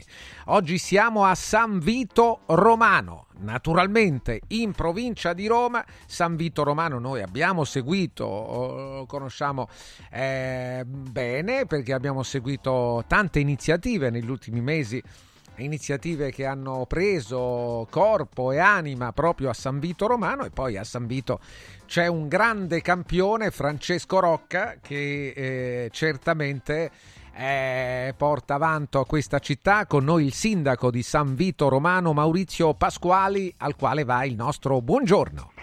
Buongiorno, buongiorno a voi. Buongiorno, voi. sindaco, buongiorno a Claudia Bettiol, fondatrice di Discover Places, il blog specializzato nella sostenibilità e nella promozione culturale degli enti locali. Eccola qui, Claudia, buongiorno. Buongiorno, buongiorno a tutti. Buongiorno Claudia. Allora, sindaco, iniziamo proprio con Claudia a conoscere meglio nei particolari anche la storia di questo borgo veramente molto caratteristico eh, della provincia di Roma. Dai Claudia. Veramente uno dei più carini, guarda, perché ha delle particolarità incredibili nel modo in cui è arroccato. San Vito è un borgo medievale nato su un costone dei Monti Prenestini ed è conosciuto come la Svizzera del Lazio per le sue bellezze naturali. Qui nasce anche il fiume Sacco. È stato fondato dagli Equi, poi è passato ai Romani che la chiamarono Vitellia, ma la storia conosciuta inizia quando la popolazione si rifugia su una rupe per scappare alle incursioni dei Saraceni. Nel 1084 furono sottomessi dal signore di Paliano che lo cedette poi all'abbazia di Subiaco e furono i, modi, i monaci benedettini a realizzare il vero primo nucleo fortufi, fortificato e a scegliere il nome di San Vito che era un martire cristiano, e nel nucleo fortificato si trovava già la prima, la prima chiesa di Santa Maria de Arce, poi ampliata successivamente, che era proprio sul punto più alto e inaccessibile. Un secolo dopo, nel 1180 il paese fu venduto ai Colonna di Genazzano e la tradizione dice che qui è nato Addone Colonna, diventato poi Papa Martino V. La sua stanza è stata convertita in cappella privata dai feudatari successivi che sono la famiglia di Teodoli. Infatti nel 1575 arrivano questi teodoli originari di Forlì che trasformano il castello in un palazzo. E oggi questo palazzo ha una forma stranissima con una prua che si insinua nel corso principale sul quale si affaccia con logge ed archi ai marchesi Alfonso Teodoli, al fratello cardinale Mario, deve, si deve anche tutto l'assetto del borgo antico che prende proprio il loro nome, il borgo Teogoli. Eh, loro sistemarono addirittura cinque chiese, tra cui quella di San Vito, che dà il nome al paese, e il convento dei Carmelitani, che oggi è sede del municipio. E in questo convento c'era una bellissima chiesa ottagonale dedicata a San Sebastiano e Rocco e come sappiamo tutti erano i santi che la chiesa veniva posta vicino alle mura per proteggere dalla peste. Poi San Vito, devo dire, è una città culturalmente vivacissima, è una delle più attive nel, nella zona, sai che non abito lontano da San Vito e spesso sono andata a vedere spettacoli nel loro teatro Cesar, è uno dei pochi centri che ha un teatro completo con tutti i camerini, con tutto quello che serve, quindi eh, devo, eh, eh, invito a guardare, ad andare a vedere la stagione del teatro poi ci sono tante cose, ma penso che il sindaco voglia intervenire e raccontare lui qualche particolarità di San Vito. Ti dico eh, soltanto immagino, sì. che il, lì vado al frantoio Rosciola per uh, le olive, un'eccellenza del territorio. Sindaco, Raccon- buongiorno. Ha raccontato sentito, eh? benissimo la nostra Sì. storia, in pochi minuti ci ha raccontato.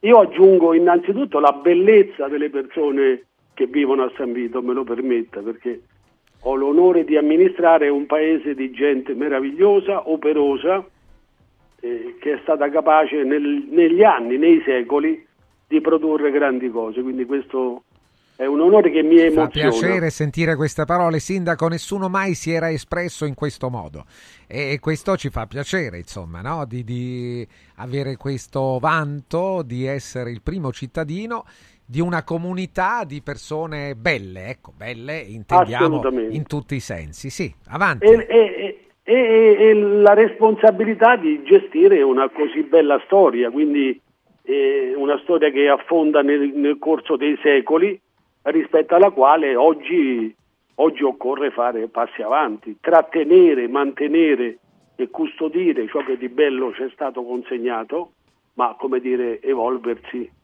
eh, garantire ai cittadini servizi, garantire alle persone servizi nuovi.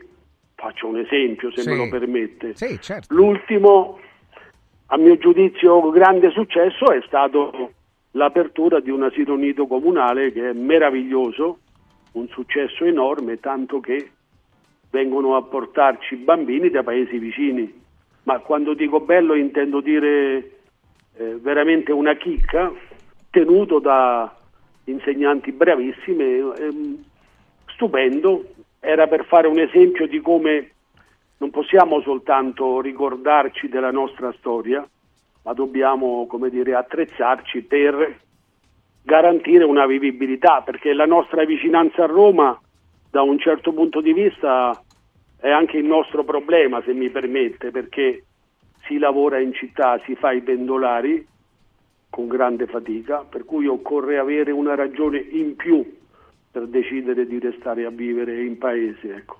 Questo è, è il compito di un sindaco, dare quel quid in più che la città non può offrire perché un giovane possa eh, decidere di rimanere a vivere in paese. E da questo punto di vista ce n'è da fare, ma c'è sempre da fare, resta sempre una cosa incompiuta, ma posso dire che molte cose sono state realizzate. Eh, si faceva l'esempio del teatro. Il teatro c'era, ma non c'era la stagione teatrale. C'era una bellissima villa, ma non c'era un bel parco giochi, che oggi c'è. Sì. C'era un bellissimo parco pubblico, ma oggi c'è una copertura in legno multifunzionale di 500 metri quadrati, veramente unica. C'era una vecchia piscina, ma non funzionava e oggi funziona. Insomma, tante cose. Ma non è solo questo. Lei mi fermi se parlo troppo. No, no, no, non, non la fermo per nulla. Ho delle domande anch'io, per, ma sono domande Prego, me le fa, me le alle faccia, quali magari eh, possiamo rispondere con, con grande piacere perché vanno su una direzione che è la direzione poi preferita da chiunque sia in ascolto di un primo cittadino come lei che sta parlando del suo comune. Quindi certamente tutto quello che può essere attrattivo in San Vito Romano. Ha parlato di villa, ha parlato di teatro, ha parlato di giardini. eh, beh, eh, parliamo di prodotti enogastronomici. Sono sicuro se approfondiamo su questo tasto non sbagliamo, non sbagliamo di sicuro. Quando dicevo che il nostro è un popolo operoso, ho in mente, ho in mente davanti agli occhi i giovani che hanno ripreso eh, le attività agricole come produzione, quindi i ragazzi che si sono messi in discussione e oggi abbiamo una serie di cantine che producono dei vini buonissimi, cantine che hanno una storia, ma che oggi hanno sedimentato sulla storia una capacità di coltivare, ma una capacità di produrre il vino, tanto che i nostri vini cominciano a essere conosciuti e bevuti non più come si faceva una volta così nell'osteria, ma imbottigliati e di qualità. Tanto che abbiamo un pastificio meraviglioso, anche questo un pastificio di terza generazione.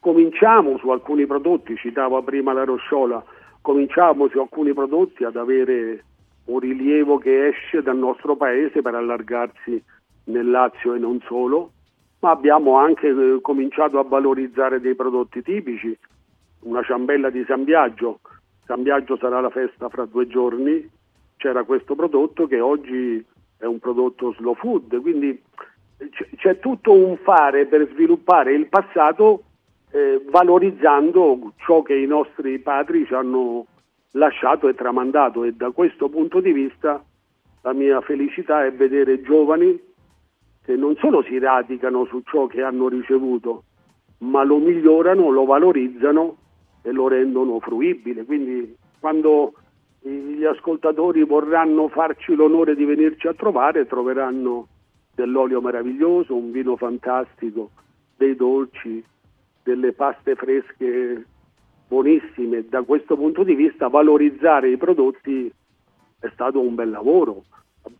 Siamo entrati a valorizzare la Rosciola, siamo entrati sulle vie del Cesarese, quindi abbiamo attivato quegli strumenti che oggi le norme ci offrono attraverso il GAL per eh, dare anche spazio, sollievo, finanziamenti, perché no, ai nostri giovani agricoltori. Ecco. Allora, scrivono in questo momento un suo concittadino, sono in campagna a portare le olive, grande Maurizio Pasquali, un sindaco veramente molto capace. E ancora leggiamo sempre rispetto al, vino, alla strada del Cesanese, anche questa è una bella realtà che deve crescere e sono sicuro che eh, progetti in questo senso non manchino, sindaco, no? Assolutamente non mancano. Per esempio c'è un fatto nuovissimo, credo che sia un prodotto che solo in Italia l'ho trovato solo a San Vito Romano, un prodotto antico, le nusche, così si chiamano, un nome che non saprei dire che Le origine ha. nusche, Un- nusche, nusche, un particolare prodotto. Sembra strano però, non ho mai frutto- sentito nusche, mai eh, sentito. non le ha mai sentite, ma se verrà a trovarmi Sì. le- gliele farò assaggiare. Le zucche Sono in inverno sì, sì. vengono consu- eh, in estate vengono essiccate al sole a fette, ma zucche molto grandi, e che poi a Natale è tradizione, si fanno rinvenire, si friggono ed è un prodotto unico sul quale stiamo cercando di ottenere il riconoscimento di questa unicità. Ma tengo a dire una cosa, tengo a dire questo, che tutto questo non è frutto ringrazio quel cittadino che mi ritiene un bravo sindaco, ma un bravo sindaco non è mai da solo. Un bravo sindaco è accompagnato da una brava squadra e non potrebbe essere diversamente, quindi non prendo mai tutti i meriti che non sono, non sono tutti miei. Scusate, ma ho un po' di raffreddore. Sì. Ma de- dico anche che abbiamo intorno a noi dei gruppi di cittadini che fanno un bel lavoro. Mi Ah, viene in certo, mente certo. i giovani che hanno ridato vitalità alla Proloco, mi vengono in mente gli anziani che hanno ridato vitalità al centro anziani, quindi un paese che sta rinascendo dal mio punto di vista. Allora attenti, comune- sì, sì, attenti perché arrivano anche altri messaggi, eccolo qua, le nusche, le nusche, eh, questo è una è interessante, Eh, gli ascoltatori anche ce lo segnalano, alcuni conoscevano le nusche, io non ne avevo mai sentito parlare, è un- dicono ma sembra eh, una cosa tipo, eh, ma cos'è, tipo una pasta asciutta anche, non credo, no? No, diverso, assolutamente, no. le assolutamente. nusche sono delle zucche che diventano, si lasciano sulla pianta, diventano molto grandi, addirittura talmente tanto grandi che con una sega si fanno ad anelli, sì, si svuotano, sì. si sbucciano, si lasciano essiccare al sole e così una volta essiccate si conservano. Durante il periodo di Natale la tradizione vuole che si fanno rinvenire in acqua e aceto, ma adesso la ricetta precisa. No, no, lasciamo, non, non le chiediamo adesso la Sì. ricetta, no. Allora, Claudia sono- Bettiol, Claudia per il Prego. sindaco Maurizio Pasquali, sindaco di San Vito Guarda. Romano, sì. Devo dirti, avendo una figlia di giovane che è tornata in agricoltura, eh, nel momento in cui è tornata in agricoltura è entrata in contatto con tantissimi giovani San Vito Romano e, e ne faccio anche un po' di pubblicità al forno di Cristiano perché io lì ho assaggiato le ciambelle di San Biagio perché le promuove ovunque, ma anche uno dei pane più buono che c'è nella zona quando io ho ospiti faccio un po' più di chilometri ma lo vado a comprare a San Vito Romano, là, quindi bene, un pregio anche al- a un giovanissimo fornaio che ha deciso di recuperare la tradizione e di continuarla. e le ciambelle di San Biagio sono una bella tradizione. Avremo, avremo mh, domani sera la processione di San Biagio, l'indomani festa in piazza, San Biagio è una chiesa del centro storico e sarà possibile per tutti, ma ormai è possibile tutti i giorni nel forno che lei citava, gustarle queste ciambelle di San Biagio.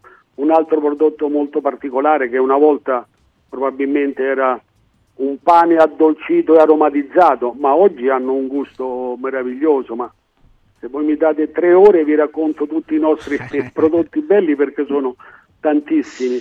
Ehm, E, ripeto, una quando io dicevo una bella popolazione, gente brava, vuol dire gente desiderosa di stare tra mille difficoltà perché fare i pendolari vi assicuro Sì, sì, ecco, i pendolari, dura. parliamo di questo, sindaco. Allora, qualche minuto lo Prego. diamo proprio a questo. La bellezza dei borghi attorno a Roma è nota, un po' tutta l'Italia. Noi italiani siamo fortunati, come la cucina, ogni regione, ma non solo, direi di più, ogni territorio, ogni zona d'Italia, ogni provincia e ancora di più, varie zone della provincia hanno anche una loro identità.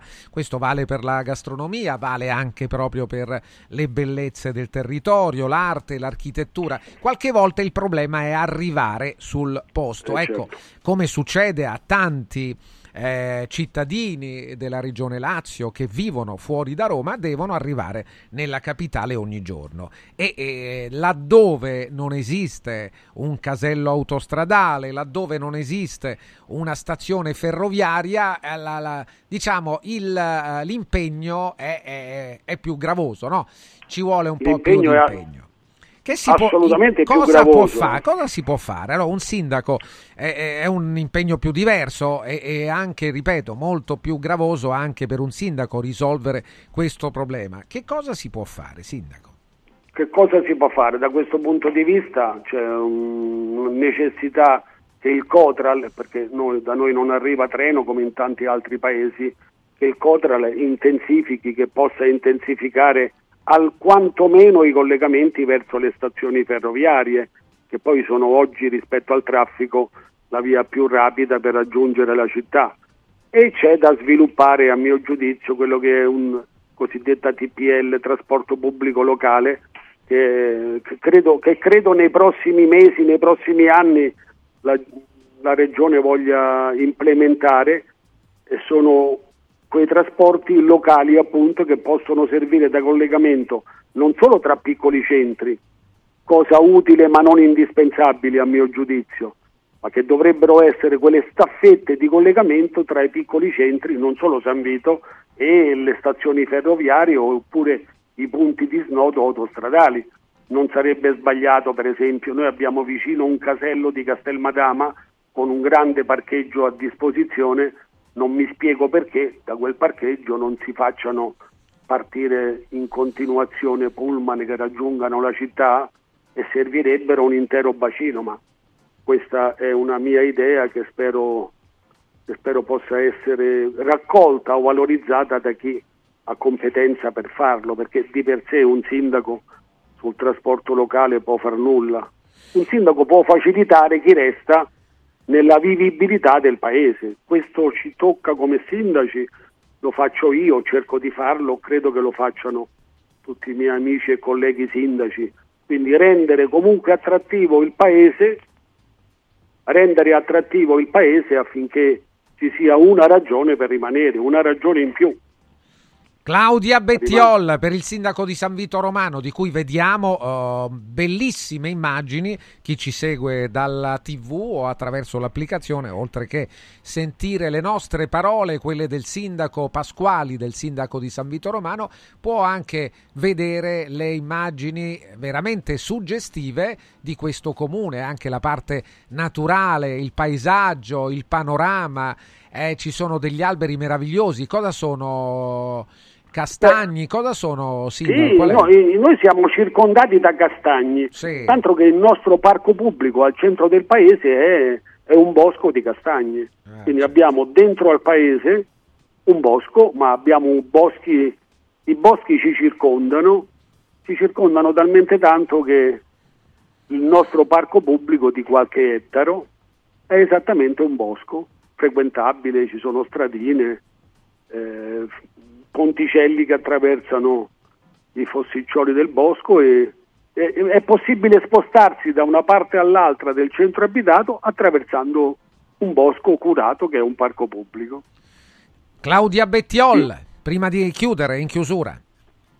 Devo dirti che fra l'altro io ho fatto delle foto bellissime mentre andavo proprio alla Rosciola per, eh, per le olive perché c'è i boschi che hanno un colore con questo fogliame, questo foliage e eh, eh, se qualcuno è appassionato di fotografia lo invito proprio ad andare a San Vito Romano, poi addentrarsi ancora lungo la Valle dell'Aniene perché è una sorpresa dietro l'altra in qualsiasi stagione. E la Rosciola sta facendo un lavoro meraviglioso anche lì sta, sta facendo riappassionare tanti piccoli eh, coltivatori per hobby, li sta facendo riappassionare al produrre un olio meraviglioso.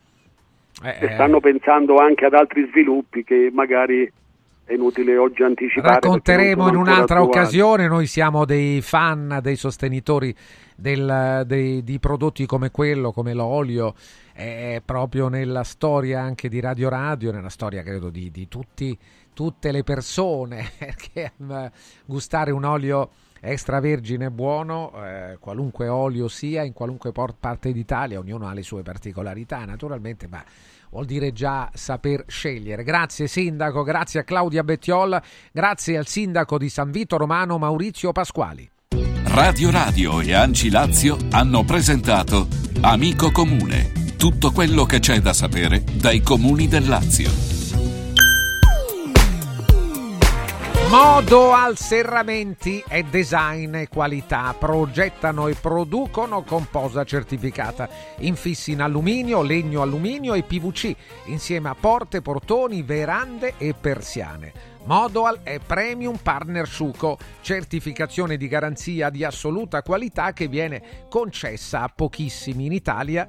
Pensate, sono soltanto 126 e vi aspetta nei suoi showroom a Passo Corese in via Maestri del Lavoro numero 2 e a Roma in via Livorno 2 zona Piazza Bologna. È possibile richiedere un preventivo sul sito modoal.it modoal.it. Vi parlo anche di SIRT 500 Plus è una promozione eccezionale che eh, riguarda il prodotto più venduto su radioradioshop.it. Radioradioshop.it trovate tra i tanti prodotti, tra le tante promozioni, SIRT 500 Plus fino a esaurimento scorta.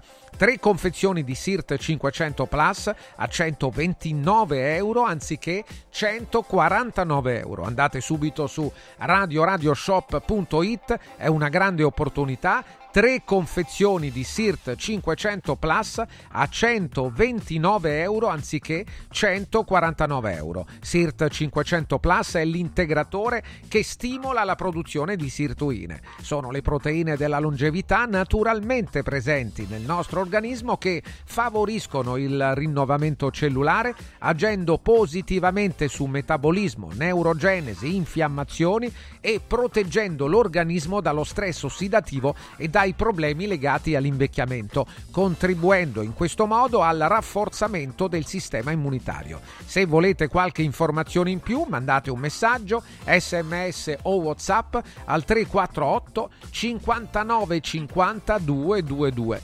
348 59 50 222 Segui un giorno speciale sull'app di Radio Radio. Villa Mafalda, il punto di riferimento a Roma per la tua salute. A Villa Mafalda, l'esperienza medica incontra l'alta tecnologia. Una proposta completa di prestazioni eseguite in totale comfort e sicurezza. Esami diagnostici con le strumentazioni più all'avanguardia. Chirurgia endoscopica e robotica per interventi meno invasivi e una guarigione più rapida. Assistenza medica 24 ore su 24 tutto l'anno, compreso i festivi. Villa Mafalda è in via Monte delle Gioie 5 a Roma. Villa Mafalda falda.com. Convenzionata con le maggiori compagnie assicurative. Una speciale convenzione è riservata agli ascoltatori Radio Radio. Il sistema Brick rivoluziona il modo di costruire, di progettare, di razionalizzare e gestire il cantiere. Le tramezze e le fodere interne degli appartamenti possono essere realizzate al momento della vendita, consentendo agli acquirenti di personalizzare la distribuzione degli ambienti. In una settimana si otterranno le pareti completamente tinteggiate e asciutte. State progettando un edificio? Venite a trovarci al punto Prefedil in via Prenestina 956 a 500 metri all'interno del GRA. Devo stampare i miei nuovi bigliettini da visita. Pressup.it Devo stampare il catalogo per la mia azienda. Pressup.it Cerco uno stampatore di qualità che consegni in 24 ore. Pressup.it Se hai la partita IVA, vai su Pressup.it, fai il preventivo in tempo reale, carica il tuo file di stampa e ordina con un clic. Cosa aspetti? Prova la qualità di Pressup, il tuo stampatore online. Antò fa freddo. Antò fa freddo. Non ce la faccio più. Accendi la caldaia Vylant. Ecco fatto, amore. L'ho accesa. Mmm, Antò fa caldo. Pochi giorni fa con la Calor Plus ho installato una caldaia a condensazione della Vylant con sole 12 rate da 95 euro e mi hanno anche regalato 7 anni di garanzia. Eh, con questa caldaia mi sto togliendo tante soddisfazioni. Fallo anche tu con la Calor Plus. Chiama subito lo 06 86 21 3671. Antò. Lascia fuori il mondo dalla tua casa. Freddo, caldo, sporco, restano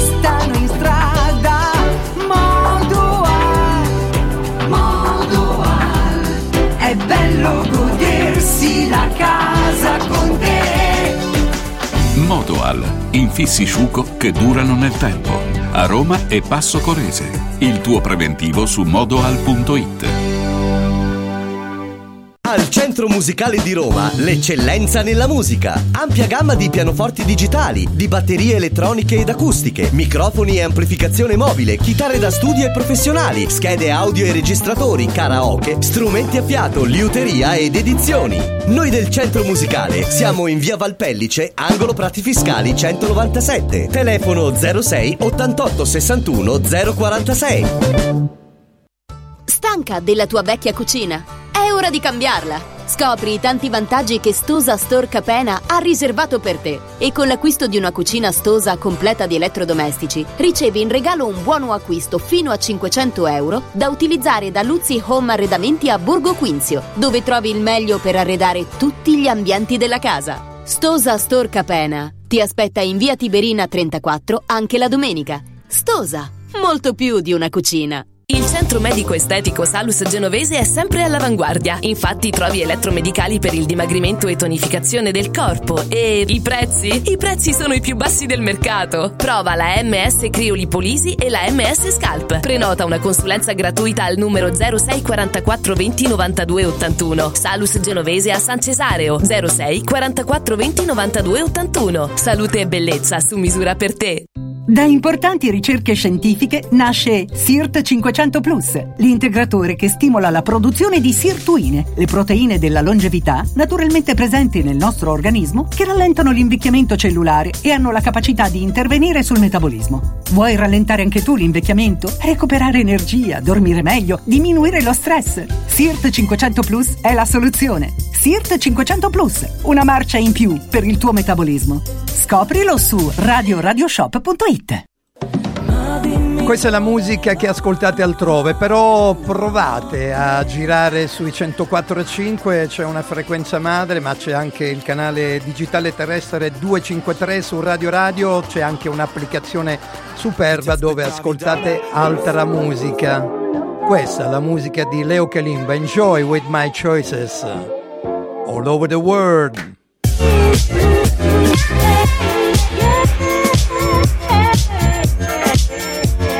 Music Provocateur. Segui un giorno speciale sull'app di Radio Radio.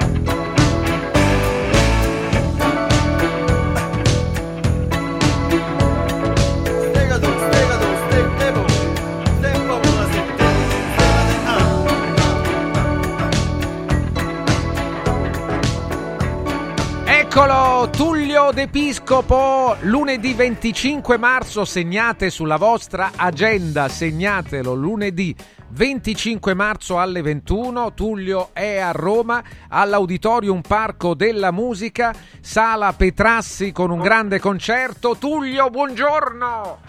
Per i 40 anni di Stop Bayonne che abbiamo 40 appena anni di sentito. Sto Bayonne, certo, di una- un pezzo Ciao, straordinario. Francesco. Ciao Tullio, Ciao. 40 Ma anni sai- di Stop Bayonne. Sì, sì, Ma sai un- che mentre, mentre Sì. lo ascoltavo adesso eh, il brano che l'avete mandato, lo ascoltavo, eh, sono andato in estasi perché mi veniva in mente eh, l'ultimo tour che abbiamo fatto con Pino che per giocare un pomeriggio durante le prove ci siamo messi a, a suonare e Pino lo ha cantato. Stop Bayonne. Incredibile che, che lui tra l'altro è, è l'autore. è l'autore di Sto Bayonne, ma lo- il fatto che lo abbia. eh, eh, che tu lo faccia così bene, Tullio, è, è veramente eh, sul canto. Voglio dire, è proprio secondo me è proprio giusto così, anche se è pronta una versione remix di questo pezzo che ascolteremo nelle prossime settimane. Insomma, prima del Sì. 25 marzo lo ascoltiamo di sicuro, no? Un bel remix che farà gola ai collezionisti. Eh, i collezionisti, 40 anni di Sto Bayonne, eh, il Saranno 25 poche le marzo. copie Sì. di- del vinile. Come, come funziona a livello discografico, Tullio? Tu le hai viste tutte, ad un certo punto hai abbandonato le major e hai cominciato a fare per conto tuo, no? Questo è Sì, successo sì, sì. parecchi anni fa. Eh, oggi com'è l'industria discografica, secondo Tullio Ma De Pisco? non c'è più, non esiste. È finita l'industria, sì. È finita l'indu- è finita, è tutto, tutto su online, tutto in internet, capisci? È tutto digitale, tutto veloce, è una cosa incredibile. Però eh, con sto fatto che è ritornato eh, è vinile. è Mm. ritornato il, il vinile e quindi è, è- importante, quindi adesso sta andando bene chi costruisce i giradischi. Certo, perché Eh, adesso è tornato, hai parlato di collezionismo, di collezionisti. Eh sì, Eh, perché io certo. farò, è, è un 33 giri, però in vinile eh, lato A e lato B, capito? non c'è un solo lato, quindi ci, sarà hai ragione. remix, Sì, sì. il remix long, long version, poi ci sarà il remix radio edit, lato A, e il lato B metterò eh, delle sorprese, capito? Eh, certo, certo. Io almeno, ho- quattro, almeno quattro brani. Almeno quattro, come i Q-Disc, eh, ricorderai per un periodo uscirono questi Q-Disc. Eh, Nel cofanetto, mi piace ritornare anche a questo, alla, al cofanetto per i 50 anni di carriera di ah, Tullio ah, D'Episcopo. Bellissimo. Eh, intorno a poco meno di dieci anni fa, mi pare nove anni fa, vero Tullio? È successo, mi pare nove sì, anni fa. Sì, Vabbè, sì. Insomma, esce questo cofanetto, bellissimo, con dentro tanti pezzi conosciuti e anche parecchi inediti. 50 66 brani. È una, una, confezione preziosa per tutti, anche quella da collezionisti. Ci sono dei pezzi, anche dei duetti straordinari. Eh, l'incontro anche con gli altri artisti eh, credo sia sempre una, eh, una sorpresa, qualche volta dà delle grandi soddisfazioni, Tullio. Certamente. Anche giovani, no? Il mondo dei giovani, ne parlavi l'altra volta perché Tullio D'Episcopo non ha mai smesso di insegnare, fa parte, del, fa parte del corredo del tuo essere artista, anche l'insegnamento, no? Eh sì, no, ma è, è importante stare, stare con i piedi per terra, hai capito? L'importante è uscire di casa, non avere l'autista che ti aspetta come fanno tanti artisti e che, e che è quello che volevano fare con me, produttori, case discografiche, volevano che io abbandonassi l'insegnamento, la scuola, quando ho fatto questo successo popolare, però io non ho mai mollato, ho- mi, sono, mi sono licenziato dalla casa discografica, ho chiesto Sì. la liberatoria Sì. e ho fatto produzioni mie, Sì, così, sì. co- con, eh, con case discografiche nuove, alternative, capito? Sì, sì, sì, certo, certo, ma oggi... Non volevo essere mano- manovrato come un burattino senza film, capito? Sì, ed è assurdo anche, ed è assurdo, ma questo è successo, succede, succederà ancora purtroppo, sempre così, non si comprende invece che l'artista, l'artista se è un grande artista, eh, deve essere seguito e non il contrario, no? Eh, non nelle Eh, no, sue è bizzarrie, ma nelle sue... È nelle bello sue che, che l'uomo esce, va a lavorare, va a fare le cose che gli piace. Io sono fortunato perché faccio pure una cosa che mi piace tanto, la batteria. Eh. Ieri sono andato a scuola, sono ritornato a casa stanchissimo, Eh, morto, perché sette ore di batteria ti ammazzano. è duro, è duro fino alla sera. Però sono contento, hai capito? Eh, sono contento perché io mo domani mi metto a lavorare per la settimana prossima, hai capito? per far fare delle cose nuove. Ai ragazzi, ai ragazzi, noi la prossima settimana vogliamo sentirti di nuovo in attesa che tu venga a Roma. Questo è un, è un medley per noi specialissimo, lo sentiamo con Tullio, ci sono con Tullio D'Episcopo, James Senese ed Enzo Avitabile. Sentiamoli un attimo. Sherry, chiamami se lo vedi e credimi questo treno, se lo perdi non lo prendi più, lui che non ha frontiere e vola su mari e muri,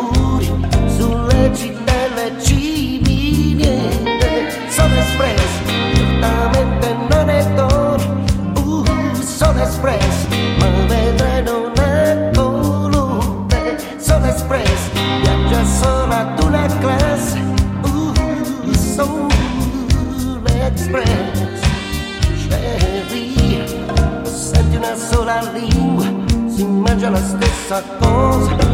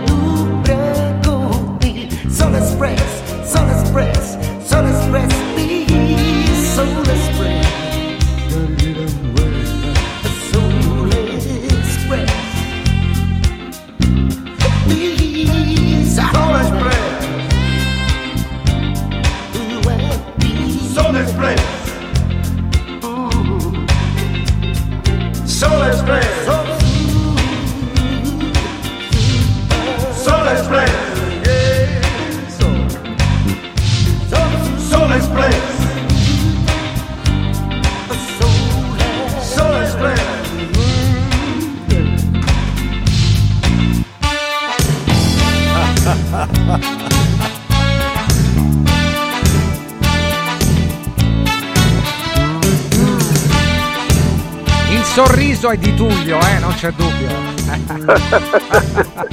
Ascoltiamo ancora, dai ragazzi, Tullio D'Episcopo. perché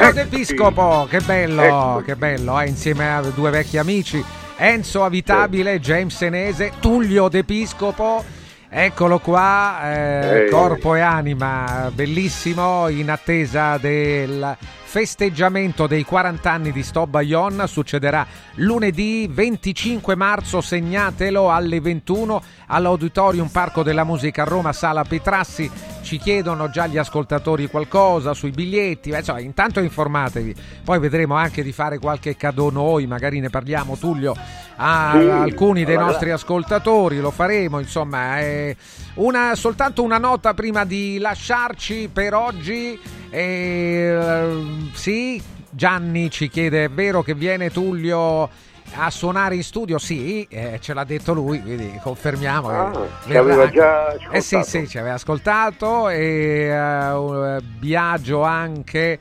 chiede di, di un altro di, di- di pezzi bellissimi, eh, ma di, di- chiede una, una piccola cosa, una piccola nota. Guarda, questo qua lo mettiamo.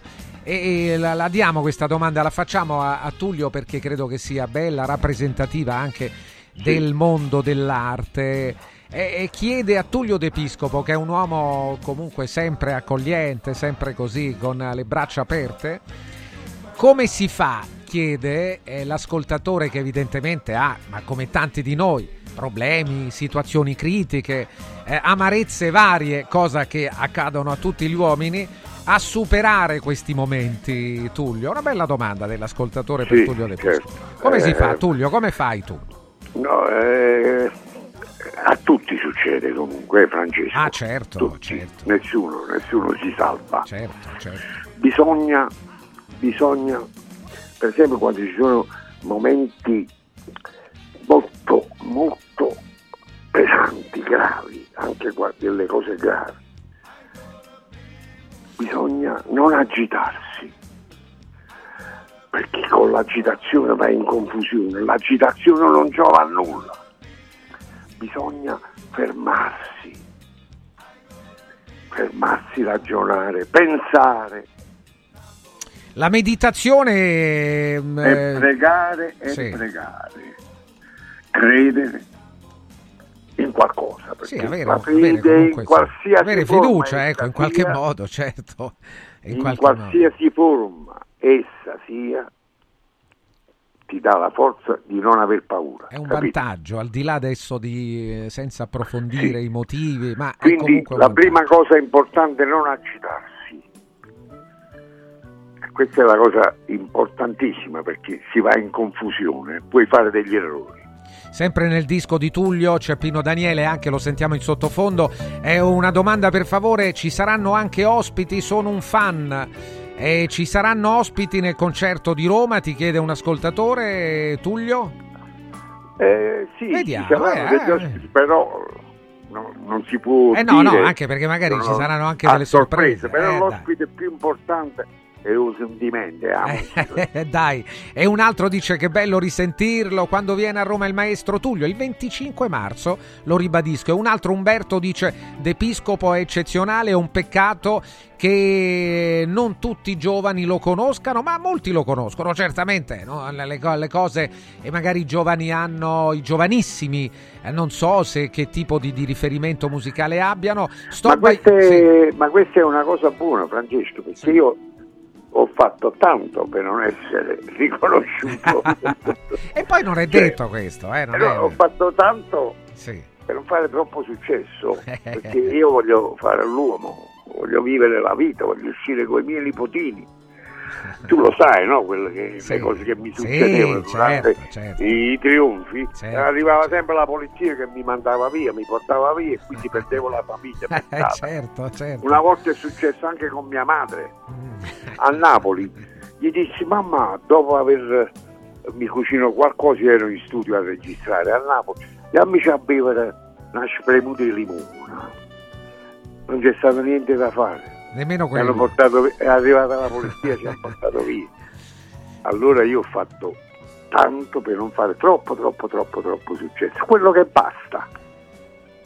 Sì, sì, ma gu- guardate che Tullio ha una misura anche verso la vita che è questo frutto naturalmente di, di, così, di una testa che, che ragiona bene e anche di una testa che ragiona bene. Umberto dice D'Episcopo è eccezionale, eh, Sto Baione è unico, l'apertura del pezzo starebbe bene anche per una colonna sonora di un poliziesco italiano. Ah, perché no? Certo, perché no? Sì.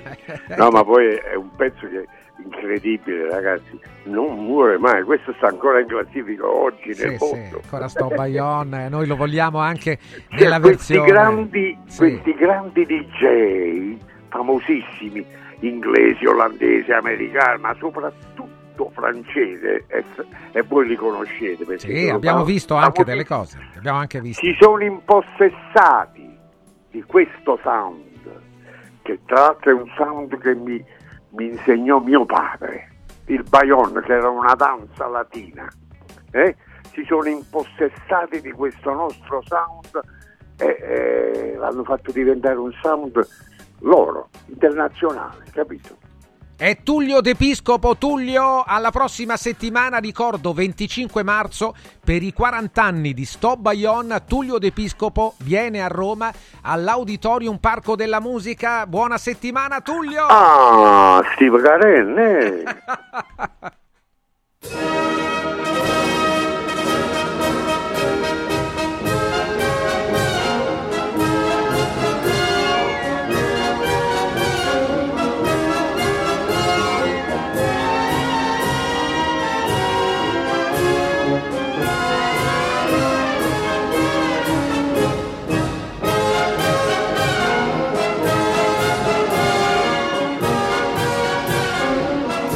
Eccolo là, e qui parlando di musica siamo al massimo naturalmente, abbiamo appena salutato Tullio D'Episcopo, diamo il buongiorno anche al maestro Mario Margiotta che è con noi, buongiorno maestro, benvenuto. Buongiorno, buongiorno a voi, grazie, sono molto contento di essere qui con voi. Anche noi che dirigerà beh, un- una eh, serata particolarissima al Teatro Ghione di Roma, un teatro eh, vocato alla musica venerdì mh, 2 febbraio, cioè domani, domani sera, una dedica bella, limpida a Nino Rota e a Federico Fellini. Si chiama proprio Fellini Rota, un omaggio alle grandi colonne sonore dei film di Federico Fellini. Che cosa succede domani al Ghione esattamente?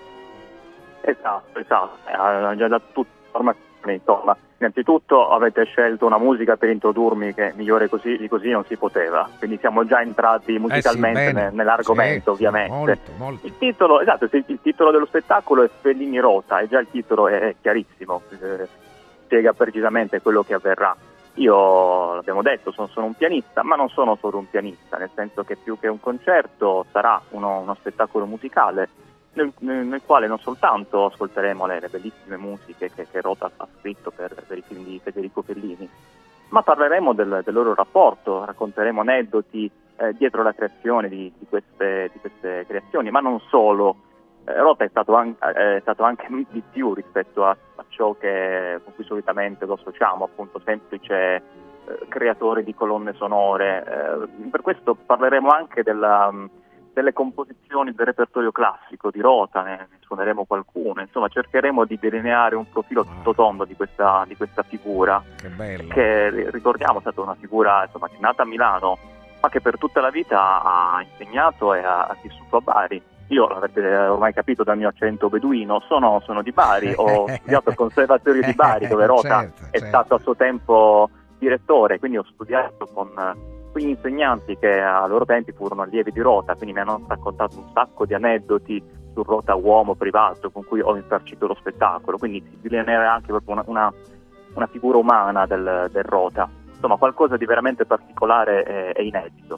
Sì, poi hanno veramente questo particolare, guarda, dei grandi, senti eh, due note, tre note, entri nel film, entri un po' nella- nell'immaginario, nel sogno.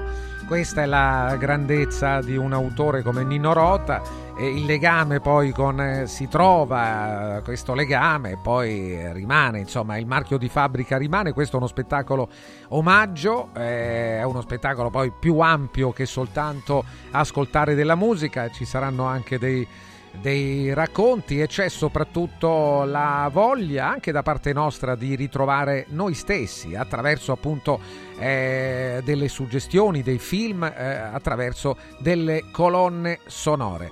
Eh, l'appuntamento è, eh, lo ripeto, domani sera al Teatro Ghione di Roma. Aggiungo, avendo visto proprio di recente lo spettacolo di Donatella Pandimiglio al Teatro Ghione, che il Teatro Ghione è un teatro che ti rende, ti consegna la musica per quello che è.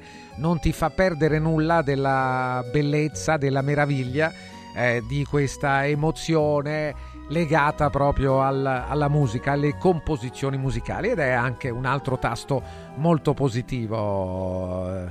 Eh, noi vogliamo chiudere proprio per questo, con questo se vogliamo fare così una, agli ascoltatori anche eh, suggerire qualche nota in più, maestro, lo facciamo volentieri Mario. Eh? Beh, innanzitutto metto la firma su tutto quello che hai detto finora, perché sì.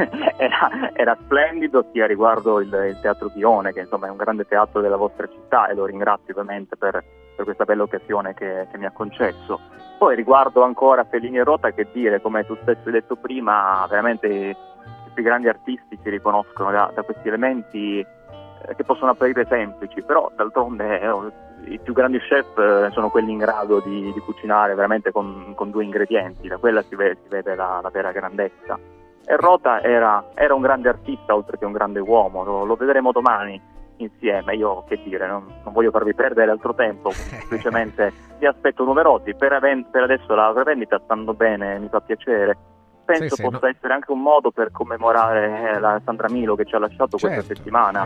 Ricordiamo che è stata una delle, delle muse di Fellini, ha, ha, lavorato con lui in un capolavoro sì, famosissimo, 8 e mezzo, la cui musica certo. avete inserito. Ah, beh, per primo abbiamo iniziato con quello. Esatto, forse, e parleremo forse, di quel film, parleremo anche di Giulietta degli Spiriti, un, un altro film in cui ha lavorato eh, questa grande attrice, è un film che è uscito sotto, to- sottovoce perché è uscito subito dopo otto e mezzo che invece è stato strombattato ai 420 eh beh, quindi certo. magari può essere un modo per riscoprire anche questo film. Io non aggiungo altro penso di aver parlato a sufficienza anche perché sennò poi domani non so che cosa dire. Eh, grazie a Mario Margiotta domani sera al Teatro Ghione Fellini Rota. Grazie Mario a domani. Grazie a voi buona giornata. L'una e tre minuti L'una e tre minuti, attenzione, Sdebitop, il servizio top di Sdebito si rivolge alle famiglie, ai commercianti, ai titolari di partita IVA, agli imprenditori grandi e piccoli anche del settore agricolo che hanno posizioni di debito e che hanno ricevuto lettere di messa in mora,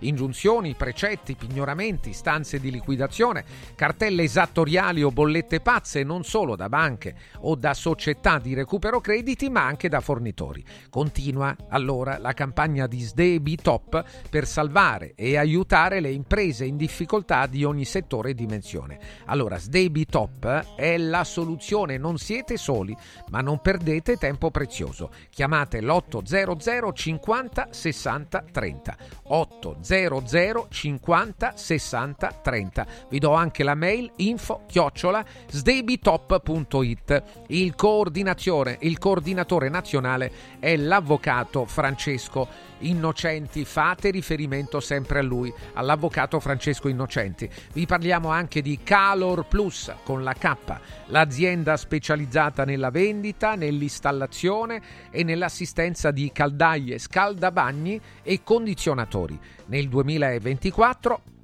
ci sono importanti incentivi fiscali per il montaggio delle caldaie nuove. Allora vediamo nel dettaglio. Nel dettaglio, caldaia a condensazione Vailant da 24 kW compreso di tutto, cioè lo smaltimento del prodotto, l'IVA, l'installazione, la possibilità di finanziamento a tasso zero, il costo per voi a 1140 euro, con un costo effettivo di soli 570 euro esattamente la metà, in quanto il 50% puoi detrarlo direttamente dalla dichiarazione dei redditi, senza dimenticare che con la nuova caldaia a condensazione abbatti i costi della bolletta del 30%. Tutto questo grazie a Calor Plus con la K, chiamando subito il numero 06 86 21 36 71. 86 21 36 71. C'è anche il servizio di pronto intervento attivo 7 giorni su 7. E per gli amici di Radio Radio fino al 28 febbraio omaggio di 7 anni di garanzia. Calor Plus. Segui un giorno speciale sull'app di Radio Radio. I colori e i simboli che ci fanno battere il cuore, le emozioni che ci uniscono, la storia di una grande squadra. Tutto questo in un oggetto unico ed esclusivo, un'edizione limitata e numerata. È arrivato 1928, l'occhiale ufficiale del Frosinone Calcio che celebra l'anno di fondazione della squadra. Uno degli esclusivi 1928 pezzi può essere tuo. Scopri come su www.occhialiincantiere.it o nello store di Frosinone. Vediamoci da Occhiali in Cantiere. Parte la Golden Week di Universo Oro, la settimana degli affari d'oro. Solo per una settimana Universo Oro acquista il tuo oro usato con una quotazione straordinaria di 42 euro al grammo, solo fino a sabato 3 febbraio. 42 euro al grammo netti, senza commissioni con pagamento immediato. Blocca subito il prezzo. Chiama l'800 13 40 30. Golden Week di Universo Oro. Trasforma subito in denaro il tuo oro usato. Come vanno le cose in azienda? Ah, è tutto un caos. Poco lavoro? No, al contrario, tanto lavoro, ma poco personale specializzato, anzi zero. Noi abbiamo risolto affidandoci a Valori SPA. Selezionano i candidati più qualificati, ottimizzando tempi e risorse. Se sei un candidato in cerca di occupazione o un'azienda in cerca di professionisti, scegli Valori SPA, Agenzia per il lavoro e la consulenza. 06 62 27 90 54 o valorispa.it. Sportello Legale Sanità. 12 anni di giustizia ottenuta e di giusti risarcimenti alle famiglie colpite dalla mala sanità. come per danni provocati in banali interventi ortopedici o per danni o decessi provocati da mancata diagnosi di patologie tumorali. Sportello Legale Sanità. A disposizione di tutti gli italiani contro la mala sanità, senza alcun costo anticipato. 800 700 802 sportellolegalesanita.it Radio Radio Viaggi. Per vacanza o per lavoro, in Italia, in Europa, nel mondo. Pacchetti con soluzioni speciali per famiglia. Weekend, tour, volo più hotel, viaggi di nozze.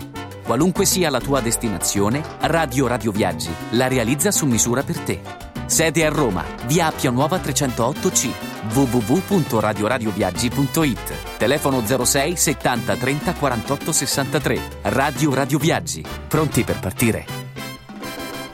Riscopri l'importanza e la bellezza di un sorriso sano e splendente. I dentisti di Solo Sorrisi sono a disposizione per la salute e la bellezza della tua bocca. Tecniche avanzate, nessun dolore, tempi rapidi. Solo Sorrisi, gli specialisti del sorriso. Con 5 studi a Roma, a Fiano Romano e ad Avezzano. E ritrovi il sorriso.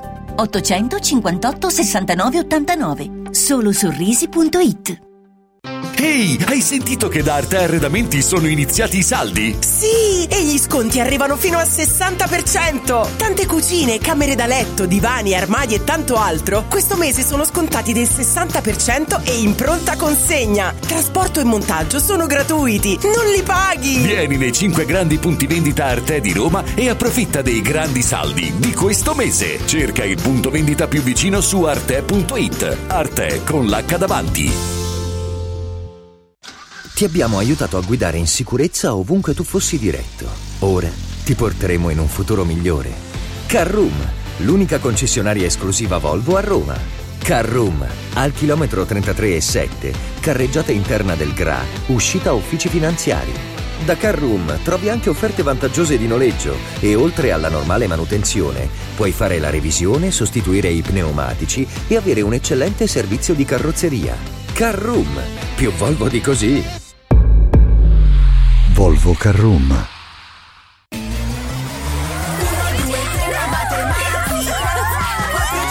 Silenzio! A Carnevale tutti a Cinecittà World! Sì! Da quest'anno il carnevale si festeggia a Cinecittà World. Parata dei carri, spettacoli, sfilate e premiazione delle migliori maschere. Scatenati nella più grande battaglia di coriandoli di Roma e scopri la novità 2024 Hotel Transilvania. Ingresso a 10 euro e torni gratis quando vuoi entro marzo. Info e biglietti su cinecittàworld.it. Segui un giorno speciale sull'app di Radio Radio. Eccolo qua, mi fa molto piacere, molto piacere leggere che il termine amichettismo entra ufficialmente nella Treccani, nel dizionario della Treccani. Eccolo qua, Fulvio, buongiorno, benvenuto. Basta, data la notizia passiamo oltre, altro, altrimenti diventa inutile compiacimento. Sì, no, no, vabbè, però insomma, una sai. sola cosa, Sì. un- sono molto contento di aver sempre fatto tutto da solo, di non avere avuto il sostegno mai di nessuno, anzi molti hanno cercato di spezzarmi le gambe e non ci sono riusciti.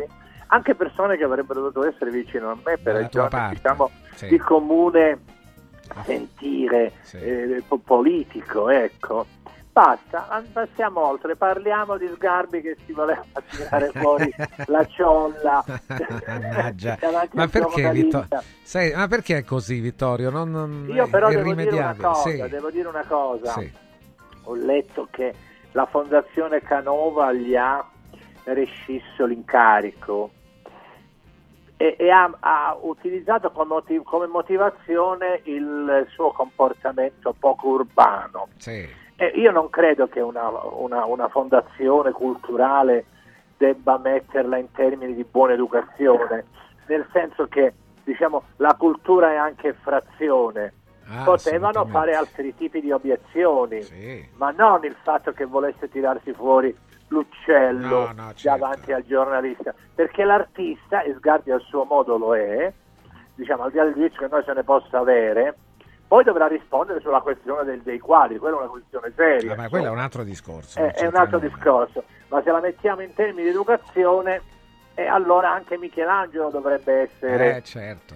No, sai e perché lo Caravaggio ancora di più, certo. Ca- cara- ma Michelangelo, Ah, Michelangelo, sì. Che- Michelangelo, tanti anni fa un amico artista, Carlo Maria Mariani, Sì. eh, adesso non è più fra noi, Aia. ma diciamo è stato un maestro dell'ipermanierismo, ha ripreso la pittura neoclassica in senso concettuale. Carlo Maria Mariani mi raccontava di essere stato in Vaticano, di aver consultato dei registri delle guardie pontificie e eh, che narravano dell'arresto di Michelangelo. E, e- e il verbale diceva es- es- esattamente così: trovato colocato nello culo di uno giovane. Mamma mia, che brutto. Ecco, Sì, che sì, cose certo. brutte. No, no, eh, certo. Cioè, ma stiamo Dai. parlando di Michelangelo. Di Michelangelo, certo. E quindi se la mettiamo in termini di educazione, Mamma mia, che roba, cioè, allora bisogna cancellare tutta la, la- il giudizio universale Eh, perché certo. in quel verbale si trovano queste parole naturale. diciamo vergognose che riguardano il suo comportamento disdicevole mo- moralmente. Certo. Ecco, ecco, ti è piaciuta questa? No, ma non è una mia battuta, ma No, è vero. no, certo. Ecco, è inutile che io lo chiaro. ripeta. No, non c'è bisogno, abbiamo capito, Ecco. abbiamo capito bene. Abbiamo capito, bene. Aggiungiamo che Sgarbi è così da sempre, non è così, se tu lo fai eh, consulente adesso di una No, fondazione... lo abbiamo- so, ma io ne facevo, Sì, facevo sì, una sì, no, lo dico, lo dico a chi fatto vuole negargli. la- l'artista deve avere un salvacondotto. Certo, anche Al- secondo me, una licenza, è vero, è vero. Spieghiamo, spieghiamola meglio. Sì. Che cos'è lo sceno? È ciò che sta fuori dalla scena. Ora, noi di Sanremo ricordiamo le canzoni o ricordiamo piuttosto quando a un certo punto è arrivato quello che si voleva buttare sotto Certo, in un fuori, fuori programma con Pippo Baudo nostro, anzi lo saluto Che è andato in soccorso, sì. eh, che è certo. andato e diceva dimmi ti aiuto io ti aiuto io Sì. ecco que- quelle sono le cose che più c'è un, un video in rete di Charles Bukowski il poeta Certo. eh, beat eh, americano ubriaco in una trasmissione della televisione francese e il momento più alto è quando lui si alza e lo si vede sorretto da tre che Tre va via Sì. è lo sceno, ciò che sta fuori dalla scena è quello che più ci interessa, Eh, eh, altrimenti non apprezzeremmo i programmi, quelli lì dove si vedono le telecamere di- di- di- di sorveglianza che, diciamo, che mostrano qualcosa che altrimenti non... Non sarebbe Non possibile avrei- vedere. Un altro, Eh, eh, non sì. so se Fulvio lo sai, suppongo di sì. eh, No. Suppongo di sì, che No. Bukowski, Bukowski è stato un po' il, eh, il babysitter di Leonardo DiCaprio, lo sapevi? No, questo non lo sapevo. Ho un Ah, bel te lo dico libro, io, meno male, va, che ho ti un dico una cosa che non sai. Sì, fotografico sì. pubblicato da Mondadori eh, Bu- su Bukowski, dove ci sono delle foto molto belle. Lui aveva una Volkswagen, era un maggiolone o un maggiolino, adesso non ricordo, Sellino Olone, e, e- e dal- dallo specchietto retrovisore penzolava la croce di ferro, allora di origine tedesca, di suo nonno, eh, che aveva fatto la prima guerra mondiale, ecco insomma. Ah, beh, questo è un tedesco, infatti, eh, di origine. Eh, perché i genitori di Leonardo DiCaprio, per concludere quello che ti dicevo, abitavano vicino a lui, a Bukowski. Allora, avanti Ah, ancora.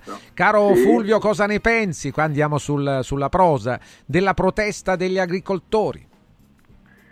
Eh, c'è un problema, nel senso che gli agricoltori si sentono in qualche modo diciamo, vessati da alcune norme che, che vengono, immagino, da Strasburgo, ma non ne so molto. Io, diciamo, essendo una, una creatura urbana, non ho mai capito come nascono le patate. Per me nascono nel- nel- nella cassetta di legno, quindi immagino che ci sia un disagio da parte del- eh, degli agricoltori, insomma che tendenzialmente eh, diciamo, la, loro, la loro area di riferimento è, il- è la destra eh, negli ultimi anni e quindi adesso la Meloni e quell'Arti gli dovranno dare delle risposte, se no Eh. quelli non gli votano più e vanno a votare Conte, l'avvocato Conte. Eh, certo. E insieme a Conte con, Eh. con Pullman vanno a San Giovanni Rotondo a comprarsi la statua del Padre Pio.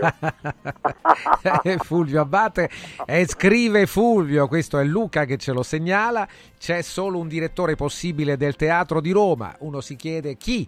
Francesco Totti, Eh, l'hai scritto? Non lo so perché Io l'ho l'ho letto. scritto ieri, sì, sì, tu. sì. Beh, spiegaci dici. Totti, Sì. Totti non è un, eh, un uomo di cultura, Un uomo di cultura, no, sì. non è, non è un, un esperto di teatro, ma di fronte a questo spettacolo indecoroso di spartizione diciamo politico-clientelare eh, eh, ci mettessero Totti e dice ma allora che programmazione facciamo? Totti che palleggia, ti ricordi la grande bellezza? Sì, sì, Quella con Maradona, certo, sì. No, il fidanzato di, il fidanzato di Sabrina Ferilli eh, che palleggia e lei dice ammazza come era bravo, non si fermava mai. Sì. C'è questa breve scena con la musica di 90 minuto in sottofondo. Sì, sì, me la ricordo benissimo. Ma io Ecco. pensavo mutuasse Maradona, che era. No, invece non c'entrava nulla. Visto No, un Maradona- ragazzo Sì, palleggiatore. sì, no, era un ragazzo, sì, Eh, ma lo ricordo ci proprio mettevo benissimo. Totti che palleggia, un Sì, palleggio certo. infinito. Tu dici, ma cosa significa? Certo. Eh, eh, perché Carmelo Bene quando gli dettero la Biennale Teatro fece, forse un- uno spettacolo, no, fece un seminario eh, infinito, così. Sì, sì, succede questo. Altre ancora domande ti chiede Ah. Gennaro sulla questione di, di Ilaria Salis. Non so se vuoi esprimerti tu, eh, Fulvio, non so se ti interessa. Allora è inaccettabile che, che- che- che questa ragazza, diciamo, che è mh, assodata alla presunzione di innocenza, si trovi in un, in un carcere dove diciamo, le norme minime di vivibilità non sono, non sono rispettate. È, è irrilevante che in Ungheria tutti vengono condotti in aula incatenati. Non si può fare perché la- l'Ungheria, pur essendo uno Stato parafascista con questo Orban, si trova in Europa e quindi deve rispettare alcuni principi diciamo, di basi, basilari diciamo, che riguardino la dignità delle persone, in questo caso delle persone detenute. Il resto verrà accertato, insomma. Allora, ancora eh, questo, mentre arriva la notizia, e credo che faccia, già sta facendo clamore, di Hamilton, Lewis Hamilton, io non seguo la Formula 1, però insomma alla Ferrari dal 2025, ma non ti fanno una domanda su questo, eh? questa è una notizia che arriva ancora. Un altro ancora dice di Sinner, sei un appassionato di tennis Fulvio. Non No, credo, non, sono non credo. appassionato di tennis da bambino feci eh, durante un torneo di Coppa Davis eh, diciamo disturbavo e feci indispettire Nicola Pietrangeli che scagliò la racchetta sul tartan e uscì via mio padre ne approfittò per andarsene abbandonando me e mia madre lì al, al Come per andarsene via proprio, per andarsene via, via. no, Ah, ma sì. te la racconto tutta. Sì. Eh, in realtà non sopportava né mia madre né me. Andammo via, cercammo di prendere un taxi, ma avevamo 10.000 lire e il tassista non ce, le, non ce le cambiava. Allora andammo a comprare un dentifricio per avere in una, una tabaccheria di quelli lì colgati, quelli a righe bianchi e, e rossi. E passammo poi sotto casa dell'amante di mio padre dove vedemmo parcheggiata la macchina. insomma. Quindi ne avevo non è bello, approfittato insomma, per sì. mandare a Sì. fanculo la moglie e il figlio giustamente e, andare a casa dell'amante. Evidentemente era più felice a casa dell'amante che si chiamava Anita. Anita, sì, Ecco. sì. Che Eh, tu cono- evidentemente. l'hai conosciuta o no, Sì? Eh, certo che l'ho conosciuta, Ah, sì, ah, sì, sì, come no, eh, assolutamente. Ah, beh, Una persona, diciamo, mo- molto eh, piacevole, Garbata. intelligente, simpatica. E quindi così, il tennis, detesto il, Il tennis ti ricorda questa, questa cosa qua, insomma. No, no, no, no, no, il una volta mi dissero sei moroso. Sì. Io non sapevo neppure il significato di questa parola. C'era un mio omonimo che era iscritto al circolo del tennis di Palermo, ma non aveva pagato le quote ed era stato nella bacheca indicato come moroso. Dissi io non ci ho mai messo piede al circolo del tennis, quindi non sono io, il mio omonimo. Lo stesso che studiava nella mia stessa scuola elementare, un giorno ci scambiarono le pagelle. Quando io lessi 9 in matematica dissi non posso essere io, era quell'altro. che si chiama come me. Un altro invece ti sollecita, Mattia, sulla questione dalmata. Dice, caro Fulvio, tra poco, il 10 febbraio, ci sarà la giornata del ricordo degli esuli dalmata giuliani e delle foibe. Perché non si ricorda mai che gli italiani popolavano quelle zone dall'Ottocento, per cui da mille anni addirittura? Eh, ma è giusto che siano, diciamo, eh, diciamo, ricordate delle persone che sono state assassinate eh, innocenti, quindi nessuno. Spesso la destra usa la questione delle foibe in termini revanchistici, è come se appunto qualcuno volesse negare la- la- la- quello, quello che è avvenuto in, in quelle aree durante la guerra, insomma. No, bisogna anche ricordare i crimini perpetrati dai fascisti verso le minoranze, diciamo, di lingua slovena. Senti, Eh, ma, eh, ma è, stato, ma è stato Panza, Giampaolo Panza, più degli altri a questa cosa, a ritirarla fuori, a sottolinearla o no, eh, Fulvio? No, no, no, gli storici lo hanno fatto, il lavoro degli storici, diciamo, Ah, certo, è più nascosto, è è naturale. più nascosto, va sotto traccia. Panza, essendo, che era anche un amico, Panza, essendo un giornalista, avendo una, un'evidenza il suo lavoro maggiore, diciamo, ha, ha- restituito una serie di pagine diciamo, oscure che, che- che- riguardano appunto anche la resistenza e la lotta partigiana. Insomma. Andrea invece ha ascoltato stamattina eh, Francesco Borgonovo eh, pescava un articolo di Concita De Gregorio ai ai ai beh, sul, sul Ilaria Salis e diceva io vorrei anche per i miei figli un insegnante come Ilaria Salis e vorrebbe un tuo commento. Non ho commenti da fare, nel senso che io non conosco Ilaria Salis, non conosco diciamo, quali eh, siano le sue capacità, diciamo, se ha empatia con i bambini nell'ambito Poi dell'insegnamento. non si sa ancora quello che ha fatto, insomma, no? No, Sono ma cose- quindi diciamo sinceramente non, non- non- non- ho poco da dire, insomma il, il classico commento diciamo da libro cuore di sinistra che, che, che, che Concita De Gregorio ritiene di dover fare per compiacere diciamo, il suo pubblico eh, di- che è quello che sappiamo, lo stesso che stravede, stravedeva per Michela Muggia e per Chiara Valerio. Io diciamo sono un rivoluzionario, diciamo, trovo penoso quel sentimentalismo lì, non mi fa dire altro, ti prego. No, no, no, Massimiliano invece ti chiede di Berlusconi, se hai... È morto Berlusconi. Sì, è, è morto, È mo- è morto Fulvio, no, ho capito, ma sai, c'è i 30 anni di Forza Italia, qualcuno che dice guardate che abbiamo non perso uno Forza statista. Italia, non c'è più forse, Sì. ma quale statista? Berlusconi non è mai stato uno statista, è uno che, che- che- che, eh, diciamo con eh, i suoi media ha creato un partito che, che- ha raccolto la- un certo pezzo di mondo, diciamo pure eh, conformista e- e- e neanche parareazionario italiano, che è quello che prima stava intorno alla democrazia cristiana e a certa destra. Questo ha fatto Berlusconi, insomma, ma non statista. Figura, poteva essere tutto Berlusconi, fascista, antifascista, canguro, dromedario, eh, tutto, tutto, tutto. Un altro ancora, un'altra Anna invece ti chiede di Amadeus questa figura eh, che porta con sé a proposito di amichettismo, però La moglie, la moglie, la Ho moglie. capito. Sì. E lo so, Giovanna Civitillo, eh, Sì. eh, che, vuoi fare? Anche mia moglie mi dice sempre portami, portami con te. Però io certo, perché diciamo, no? resisto e le dico non è possibile. Non- però evidentemente, ma guarda, un caso, un caso di marito e moglie diciamo, imbarazzanti, la trasmissione Via dei Matti numero zero. Bollani e Ah, sì, Valentina sì, Cenni. certo, certo, Cioè, sì, lui è bravo, Certo, lei è imbarazzante. Una roba veramente, io lo scrivo sempre ogni volta che appare lì su Rai 3. Ah. Sì, E- sì, e- e- e- in realtà non è lei che insiste, è vero amore, questo è ancora più grave. Quella è più grave, Perché sì, sì, sì. diciamo la sua quanto lei riesca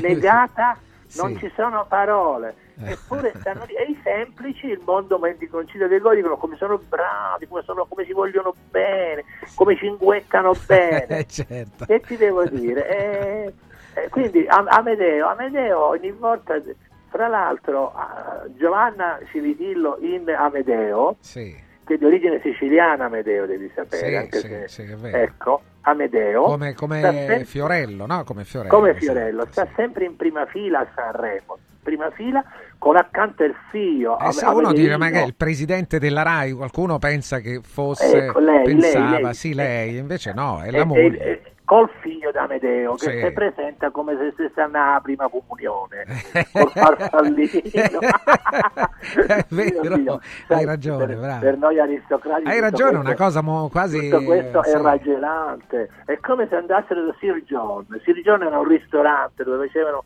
i banchetti di nozze a Palermo. Adesso è in stato d'abbandono. Sì. si, dove- si doveva pronunciare Sir John lo scrivono Sir John.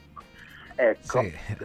come un, un banchetto da Sir John col farfallino Allora, un altro, eh, Marcello scrive, vorrei offrire a Fulvio la tessera come socio onorario del mio club, l'Asteroide, che prevede l'invocazione quotidiana di un enorme meteorite che possa finalmente distruggere questo genere umano immeritevole. Giusto, io allora eh, io accetto volentieri diciamo, questo riconoscimento perché noi non dobbiamo essere razzisti, perché non è giusto dire che fanno schifo quelli o quegli altri. Eh, no, certo. Il genere umano in tutta la sua interezza va ritenuto ributtante e quindi speriamo tutte le sere al posto della Madonnina di Lourdes, la stessa che eh, in forma di simulacro di bottiglia stava sulla bara di Sandra Milo proprio ieri. Sei stato anche tu, vero? Sei stato anche Sì, mi hanno intervistato, Sì, ho sì, detto ho una visto. serie di banalità. Sì, insomma. sì, certo. Ecco, ecco dov- piuttosto che pregare la Madonnina di Lourdes o di Fatima o perfino anche quella di, di- di- di- Trevignano, Di Trevignano, certo. dovremmo pregare questa asteroide. Ecco. Fulvio, grazie. Eh.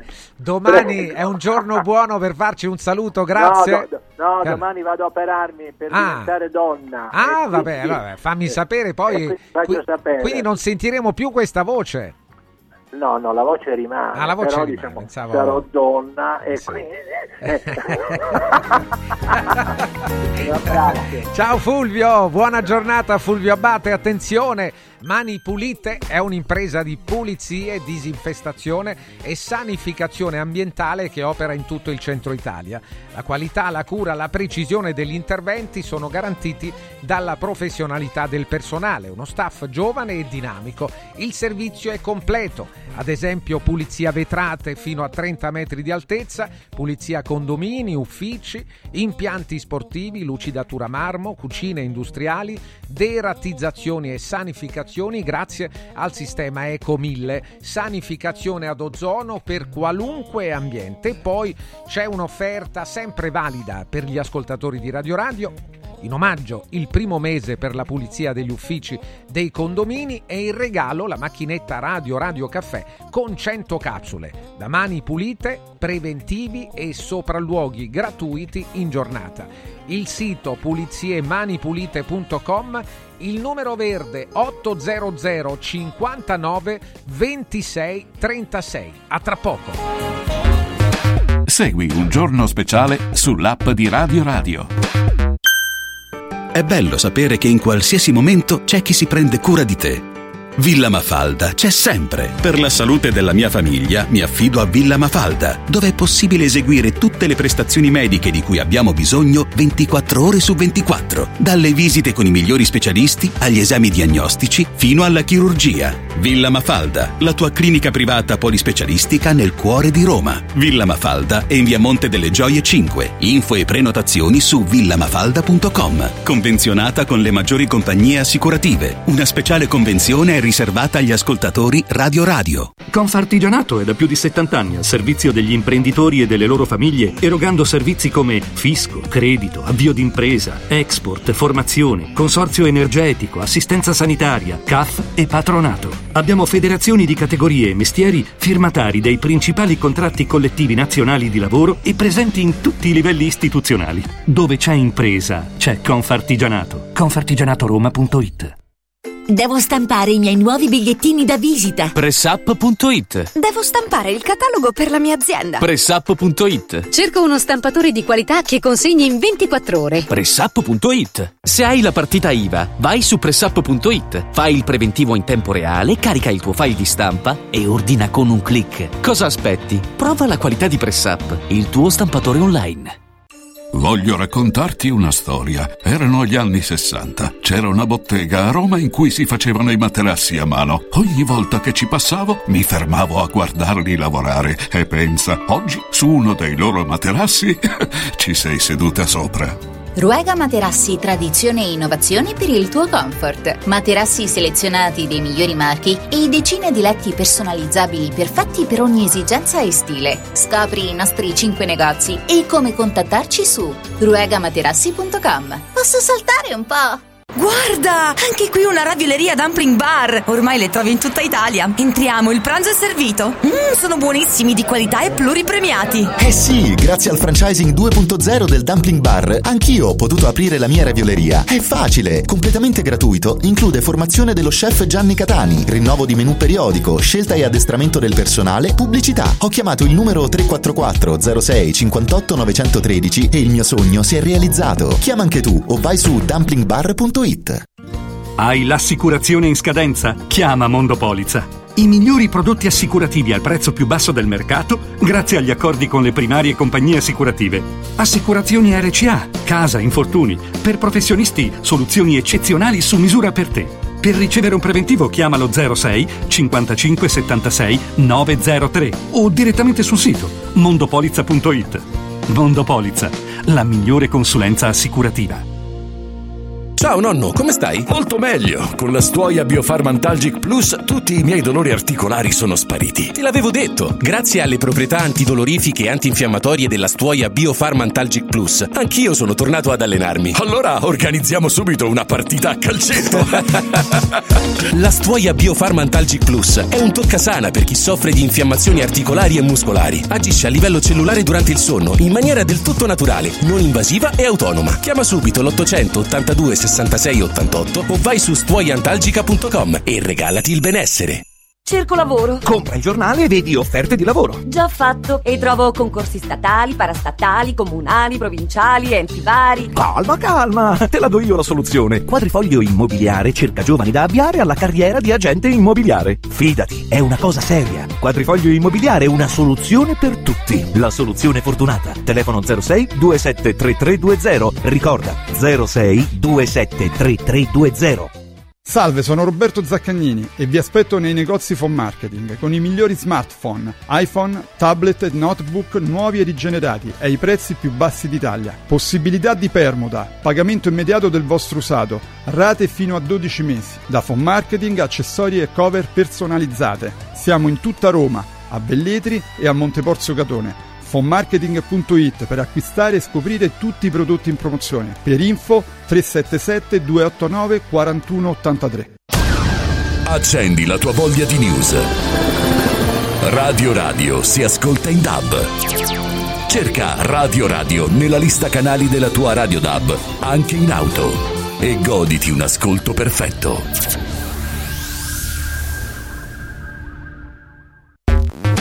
Chiama un giorno speciale allo 06 88 33 033.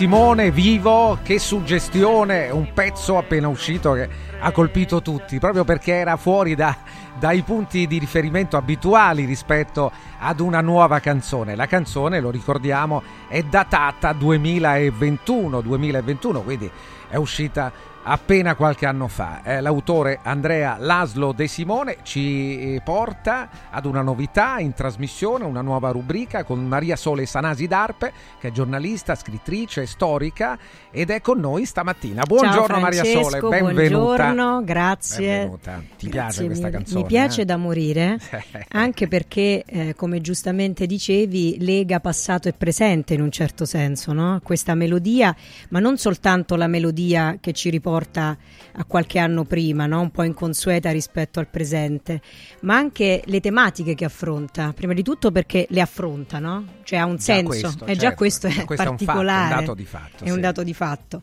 E poi perché parla di morale, che sembra qualcosa di vetusto, invece non lo è assolutamente, o almeno non dovrebbe esserlo. E parla di morale perché dice muoviti prima che si bruci anche il più piccolo ideale o prima che la tua tempra morale possa scadere. E questo secondo me è qualcosa di, di bello e di particolare di cui ha parlato Andrea De Simone. E che si lega anche un po' allo spirito della rubrica, sarà la conformista, si chiama così la rubrica. Oggi poi abbiamo anche una, eh, una casualità beh, un po' forzata da noi perché eh, c'è un libro prima, poi divenuto un film, parliamo di un grande libro con un autore come Moravia e di un grande film come eh, Bertolucci. C'è un libro di, Di Moravia. Bertolucci, sì. C'è un libro di Moravia pubblicato la prima volta nel 1951 Sì. e il film di Bernardo Bertolucci, uno dei suoi capolavori del 1970 con protagonista Jean-Louis Trintignant.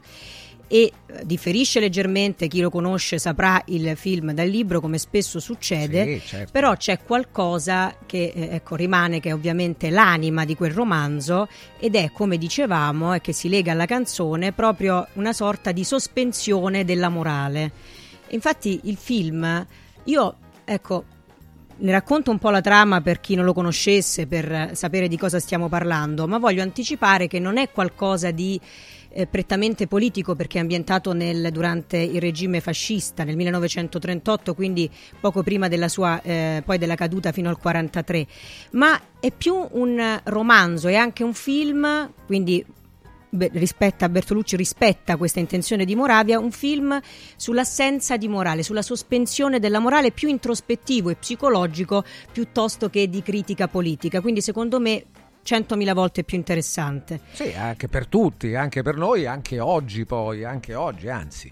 Noi oggi riscopriamo anche attraverso un film che a questo punto vi consigliamo di, di- di vedere, se è, pos- se- se è possibile trovarlo, credo di sì. insomma, Assolutamente sì, io ancora. ce l'ho in DVD, internet, ovunque. si trova a vedere sito. anche la- il manufatto, il film stesso, come sia costruito bene. Questa è una cosa comune ai film dei grandi autori, soprattutto di quell'epoca lì. E poi anche proprio questo, questo spirito, la morale e l'assenza di Vogliamo morale. raccontare un Sì, po' la trama così ci rendiamo conto Certo, del certo. perché si lega anche alla canzone e perché Sì, ne parliamo. certo, certo. Allora, il protagonista è Marcello Clerici, ovviamente come dicevo interpretato da Trintignant e ci troviamo a Roma nel 1938. È un film ricco di estetica, quindi meraviglioso nelle ambientazioni che eh, rispondono perfettamente un po' al- allo stile di Moravia, eh, decadente, crepuscolare, quindi c'è molto estetismo che però ovviamente non è, eh, è- rimane ricco di sostanza. E c'è eh, Marcello Clerici, è una lui è un docente di filosofia che si offre volontario come spia eh, dell'Ovra, no? della polizia di regime. Gli viene affidata una missione. Questa missione è uccidere il suo ex professore di filosofia che vive a Parigi con la moglie, qua interpretata dalla splendida Dominique Sanda. ed è un noto dissidente politico e quindi a lui viene affidato il compito di ucciderlo. Lui accetta completamente assertivamente, passivamente, senza nessuna obiezione. E, eh, perché? Perché lui ha la necessità di espiare un peccato commesso aderendo, secondo quanto confessa, secondo quanto dice, completamente eh, al conformismo sociale, quindi conformandosi alla società, a tutto quello che c'è intorno a lui. Lui vuole eh, essere a, a, con, continuamente questo bisogno di approvazione. E quindi questo bisogno di approvazione eh, lo eh, sopisce dentro di sé rispondendo a ciò che la società gli chiede, quindi a una vita normale, borghese, lui sente la necessità di sposarsi non perché realmente innamorato della moglie, che qua è interpretata da Stefania Sandrelli, che fa un po' no, se stessa nel suo modo di recitare che noi tutti conosciamo. Sandrelli quindi... ha avuto anche questa avventura di eh, recitare con i grandi, con i eh grandissimi, no? Tutti grandi, certo, Tutti, lei tutti. lo è, eh, quindi sì, assolutamente. E quindi lei, ecco, qui è un po' un personaggio, una donna frivola con delle ambizioni meschine, piccole, che vuole a tutti i costi sposarsi, a tutti i costi accasarsi e, e lui, a lui piace da morire questa sua necessità perché fa parte della normalità che lui non possiede. Quindi si vuole sposare. All'inizio noi vediamo questa netta dicotomia, questa differenza tra i due caratteri, no? l'inquietudine di Trintignant così serio, intelligente, sebbene apatico, sebbene codardo e lei invece molto frivola, vivace, insulsa, però in realtà poi vediamo con, il, con lo scorrere del film che in realtà sono molto più simili di quanto sembri, perché lui vuole conformarsi credendo di essere diverso, ma poi tanto diverso non è perché nella sostanza fa tutto quello che gli si dice e non ha questa intelligenza, non ha nulla, non crede in nulla, quindi dato che un uomo è ciò che, ciò, quello in cui crede, i suoi ideali, anche lui forse è frivolo e così eh, privo di, di, sostanza come lo è sua moglie. E quindi lui, ecco, penso che ci siano dei punti trascendentali nel film che ci aiutano a comprenderlo veramente. E lui aveva da bambino, da ragazzino, eh, era stato vittima di un tentativo di, di abuso da, da, un autista interpretato da Pierre Clementi e l'aveva aveva creduto, soltanto creduto, attenzione, di ucciderlo, gli aveva sparato e per tutta la vita era stato tormentato da quest, dal, da, dal, pensiero dal, pensiero di aver compiuto un omicidio e quindi questo omicidio l'aveva poi portato a tentare di espiare i suoi peccati conformandosi. Dunque lui quando parla, ti dicevo, dei momenti salienti, no? con il prete con cui si confessa prima di sposarsi necessariamente, eh, confessa questo abuso e questo trauma, no? e, e, gli dice perché eh, eh, insomma l'aveva compiuto per questo. E quindi dice sposo una piccola borghese mediocre piena di meschine di piccole ambizioni e voglio costruire la mia normalità faticosamente. Questa è la frase chiave del film e quando eh, dunque il prete lo ammonisce, no? eh, gli intima di pentirsi, eh, di chiedere perdono, di supplicare, anzi perdono, lui risponde mi sono già pentito eh, per ciò che commetterò domani, per i crimini politici che lui commetterà. E qui questo è il prezzo che mi chiede la società e io lo voglio pagare. Soltanto che poi, al termine del film, lui scoprirà che in realtà non è mai morto il, l'autista che lui aveva aveva creduto di uccidere e quindi scoprirà che non c'è stato nessun senso a tutte le sue ossessioni, a tutto ciò che lui aveva eh, creduto di vivere e per cui aveva cercato l'espiazione. Quindi scopre che non solo era, eh, tutto ciò era privo di senso, ma poi invece il libro di Moravia, e questa è la grande differenza che c'è con il film, il libro con di Moravia scopre anche che in realtà l'uccisione del professore che poi lui compirà non doveva più essere portata a termine, lui tem- non aveva scoperto in tempo che l'uccisione era stata annullata. Sì, sì, e quindi questa cosa eh, è un'ulteriore perdita di senso eh che beh, conferma l'assenza di morale ma anche l'assenza, ecco, l'irrazionale della vita che ritroviamo anche nell'inizio, nel principio della canzone di Laszlo De Simone, no? Sentiamolo un po' ancora.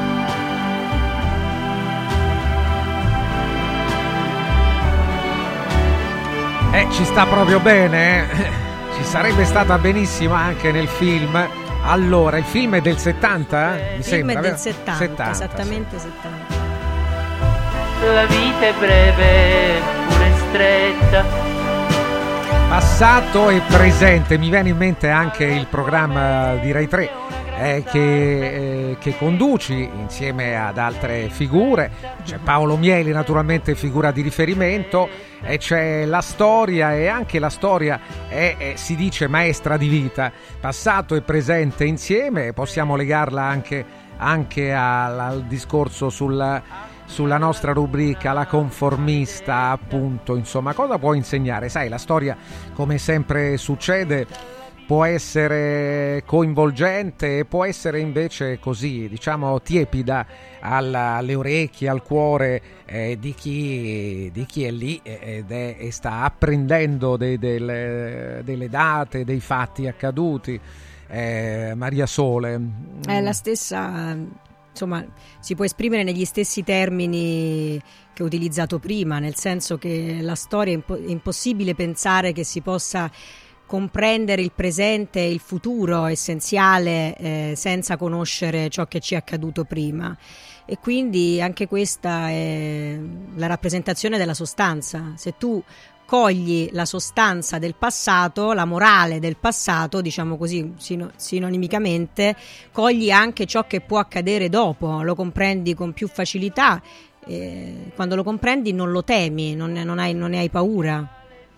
Sì, poi sai, sul riguardo anche alla televisione, noi stiamo parlando di cinema, la televisione è, è anche oggetto eh, di studio attraverso magari alcune opere anche recentemente nei giorni scorsi, oggi è giovedì, fino a ieri, lunedì, martedì e mercoledì, una fiction eh, prodotta da Luca Barbareschi ha ricordato anche la parte finale eh, dell'epoca fascista e credo un periodo storico sul quale anche tu indaghi spesso, insomma, sì, no? assolutamente, Nella, in trasmissione, dei... uno ricorrente, il fascismo e via. Eh, ovviamente sì, perché insomma storia moderna, quindi assolutamente eh, certo. sì. Un libro di Scurati è stato premiato con lo Strega qualche anno fa, dedicato proprio a quel periodo e alla figura di, di Benito Mussolini. Anche lì, eh, su queste figure, ancora oggi, pur essendo una storia eh, ormai sì è vicina, ma non proprio vicinissima, sono passati degli anni, ormai è passato uh, un secolo da allora, eh, eppure ci sono ancora tante, tante discussioni sopra. È in, inevitabile, eh beh, è giusto, è giusto che ci siano ed è, insomma, aiuta tutti noi a capire meglio chi siamo, quindi è fondamentale che ci siano. Sarebbe grave se non ci fossero le discussioni che insomma, sì, ci aiutano certo. a comprendere il passato e ad agire nel presente. Ecco, però fare... E a credere in qualcosa veramente, no? Eh, cioè, a prescindere. Prima, certo. Il fatto di credere è importante, cioè essere conformista non ti solleva uh, da esatto. responsabilità, eh, la responsabilità maggiore è appunto... Ma anticonformista perché noi non vogliamo, no, Francesco, essere retorici in nessun senso, a volte come ci raccontavamo una volta tra di noi, no? gli anticonformisti vero, sono vero. spesso più conformisti di quello che credono, perché molti credono che solo mettersi all'opposizione di qualcuno o di qualcosa li renda dei giusti, no? invece magari sono più conformisti dei conformisti, gli anticonformisti, scusate il gioco di parole, ah, certo, ma è la certo, verità. Sì, eh. Anche perché comunque se vuoi essere anche il fatto di non potersi... Eh, eh, cioè essere dei bastian contrari eh, cioè, non ci rende aderenti a un principio. No, L'aderenza no. a un principio è eh, credere veramente in qualcosa e aderirvi a discapito di tutto, sì. non cambiare, no? come il nostro protagonista Clerici che prima aderisce al regime, appena il regime cade se ne dissocia completamente. Sì, eh, ricordiamo che c'era un, un intellettuale, Leo Longanesi, che era uh, fascista quando il fascismo non c'era più ed era antifascista con il fascismo e lo faceva proprio di proposito eh, perché appunto un bastia, era esatto. un bastian contrario, una esatto. figura eh, di uomo colto. Altro discorso interessante che pure magari nelle prossime puntate potremo affrontare riguardo all'elemento cultura che per noi è sempre stato eh, fondamentale, centrale proprio nella, nella, nostra esistenza stessa di uomini e di donne, eh, di uomini e di donne, è quello proprio, è, raccoglie e coinvolge l'ambito culturale e, e, a seconda che sia appartenga alla destra o alla sinistra. Anche questo è un altro discorso interessante. Moltissimo, moltissimo, perché eh, non è questione, come dicevo prima introducendo il film, non è una questione politica, è una questione di aderenza sostanziale, morale, che è molto diversa dal moralismo, attenzione, ad un principio, ad un'etica. Quindi che si creda in un principio o nell'altro veramente, secondo me è sempre rispettabile in qualunque senso. Dunque non, la critica è a chi non crede, la critica è a chi accetta passivamente, atarassicamente, senza nessuna convinzione reale, eh, senza nessuna sostanza, ecco, alla forma, quella è la critica, ma non l'aderenza a un principio, qualunque esso sia. Ne riparleremo di sicuro perché questo è un argomento centrale, poi non è solo un pensiero nostro, ma se eh, osservate e seguite anche la stampa, tutta la stampa sono discorsi che spesso oh, tirano in ballo proprio la cultura e, e se è patrimonio della sinistra e solo della sinistra, se la destra ha una rappresentanza culturale o meno, sono argomenti eh, di attualità, certamente li incontreremo molto presto. Grazie a Maria Sole Sanasi d'Arpe, Maria Sole a giovedì prossimo. Grazie Noi chiudiamo ancora lasciando qualche nota di Andrea Vivo. Laslo De Simone e vivo. Ciao a tutti! Ciao!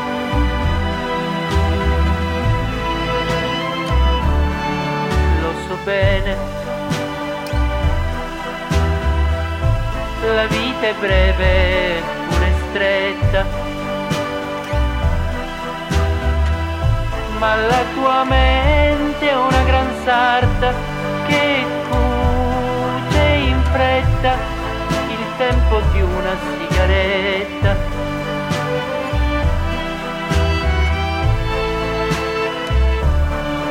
che fa bene a chi alla luna maledetta e dalla vita non si aspetta che sia perfetta si gode quello che gli spetta Radio Radio ha presentato Un giorno speciale con Francesco Vergovic.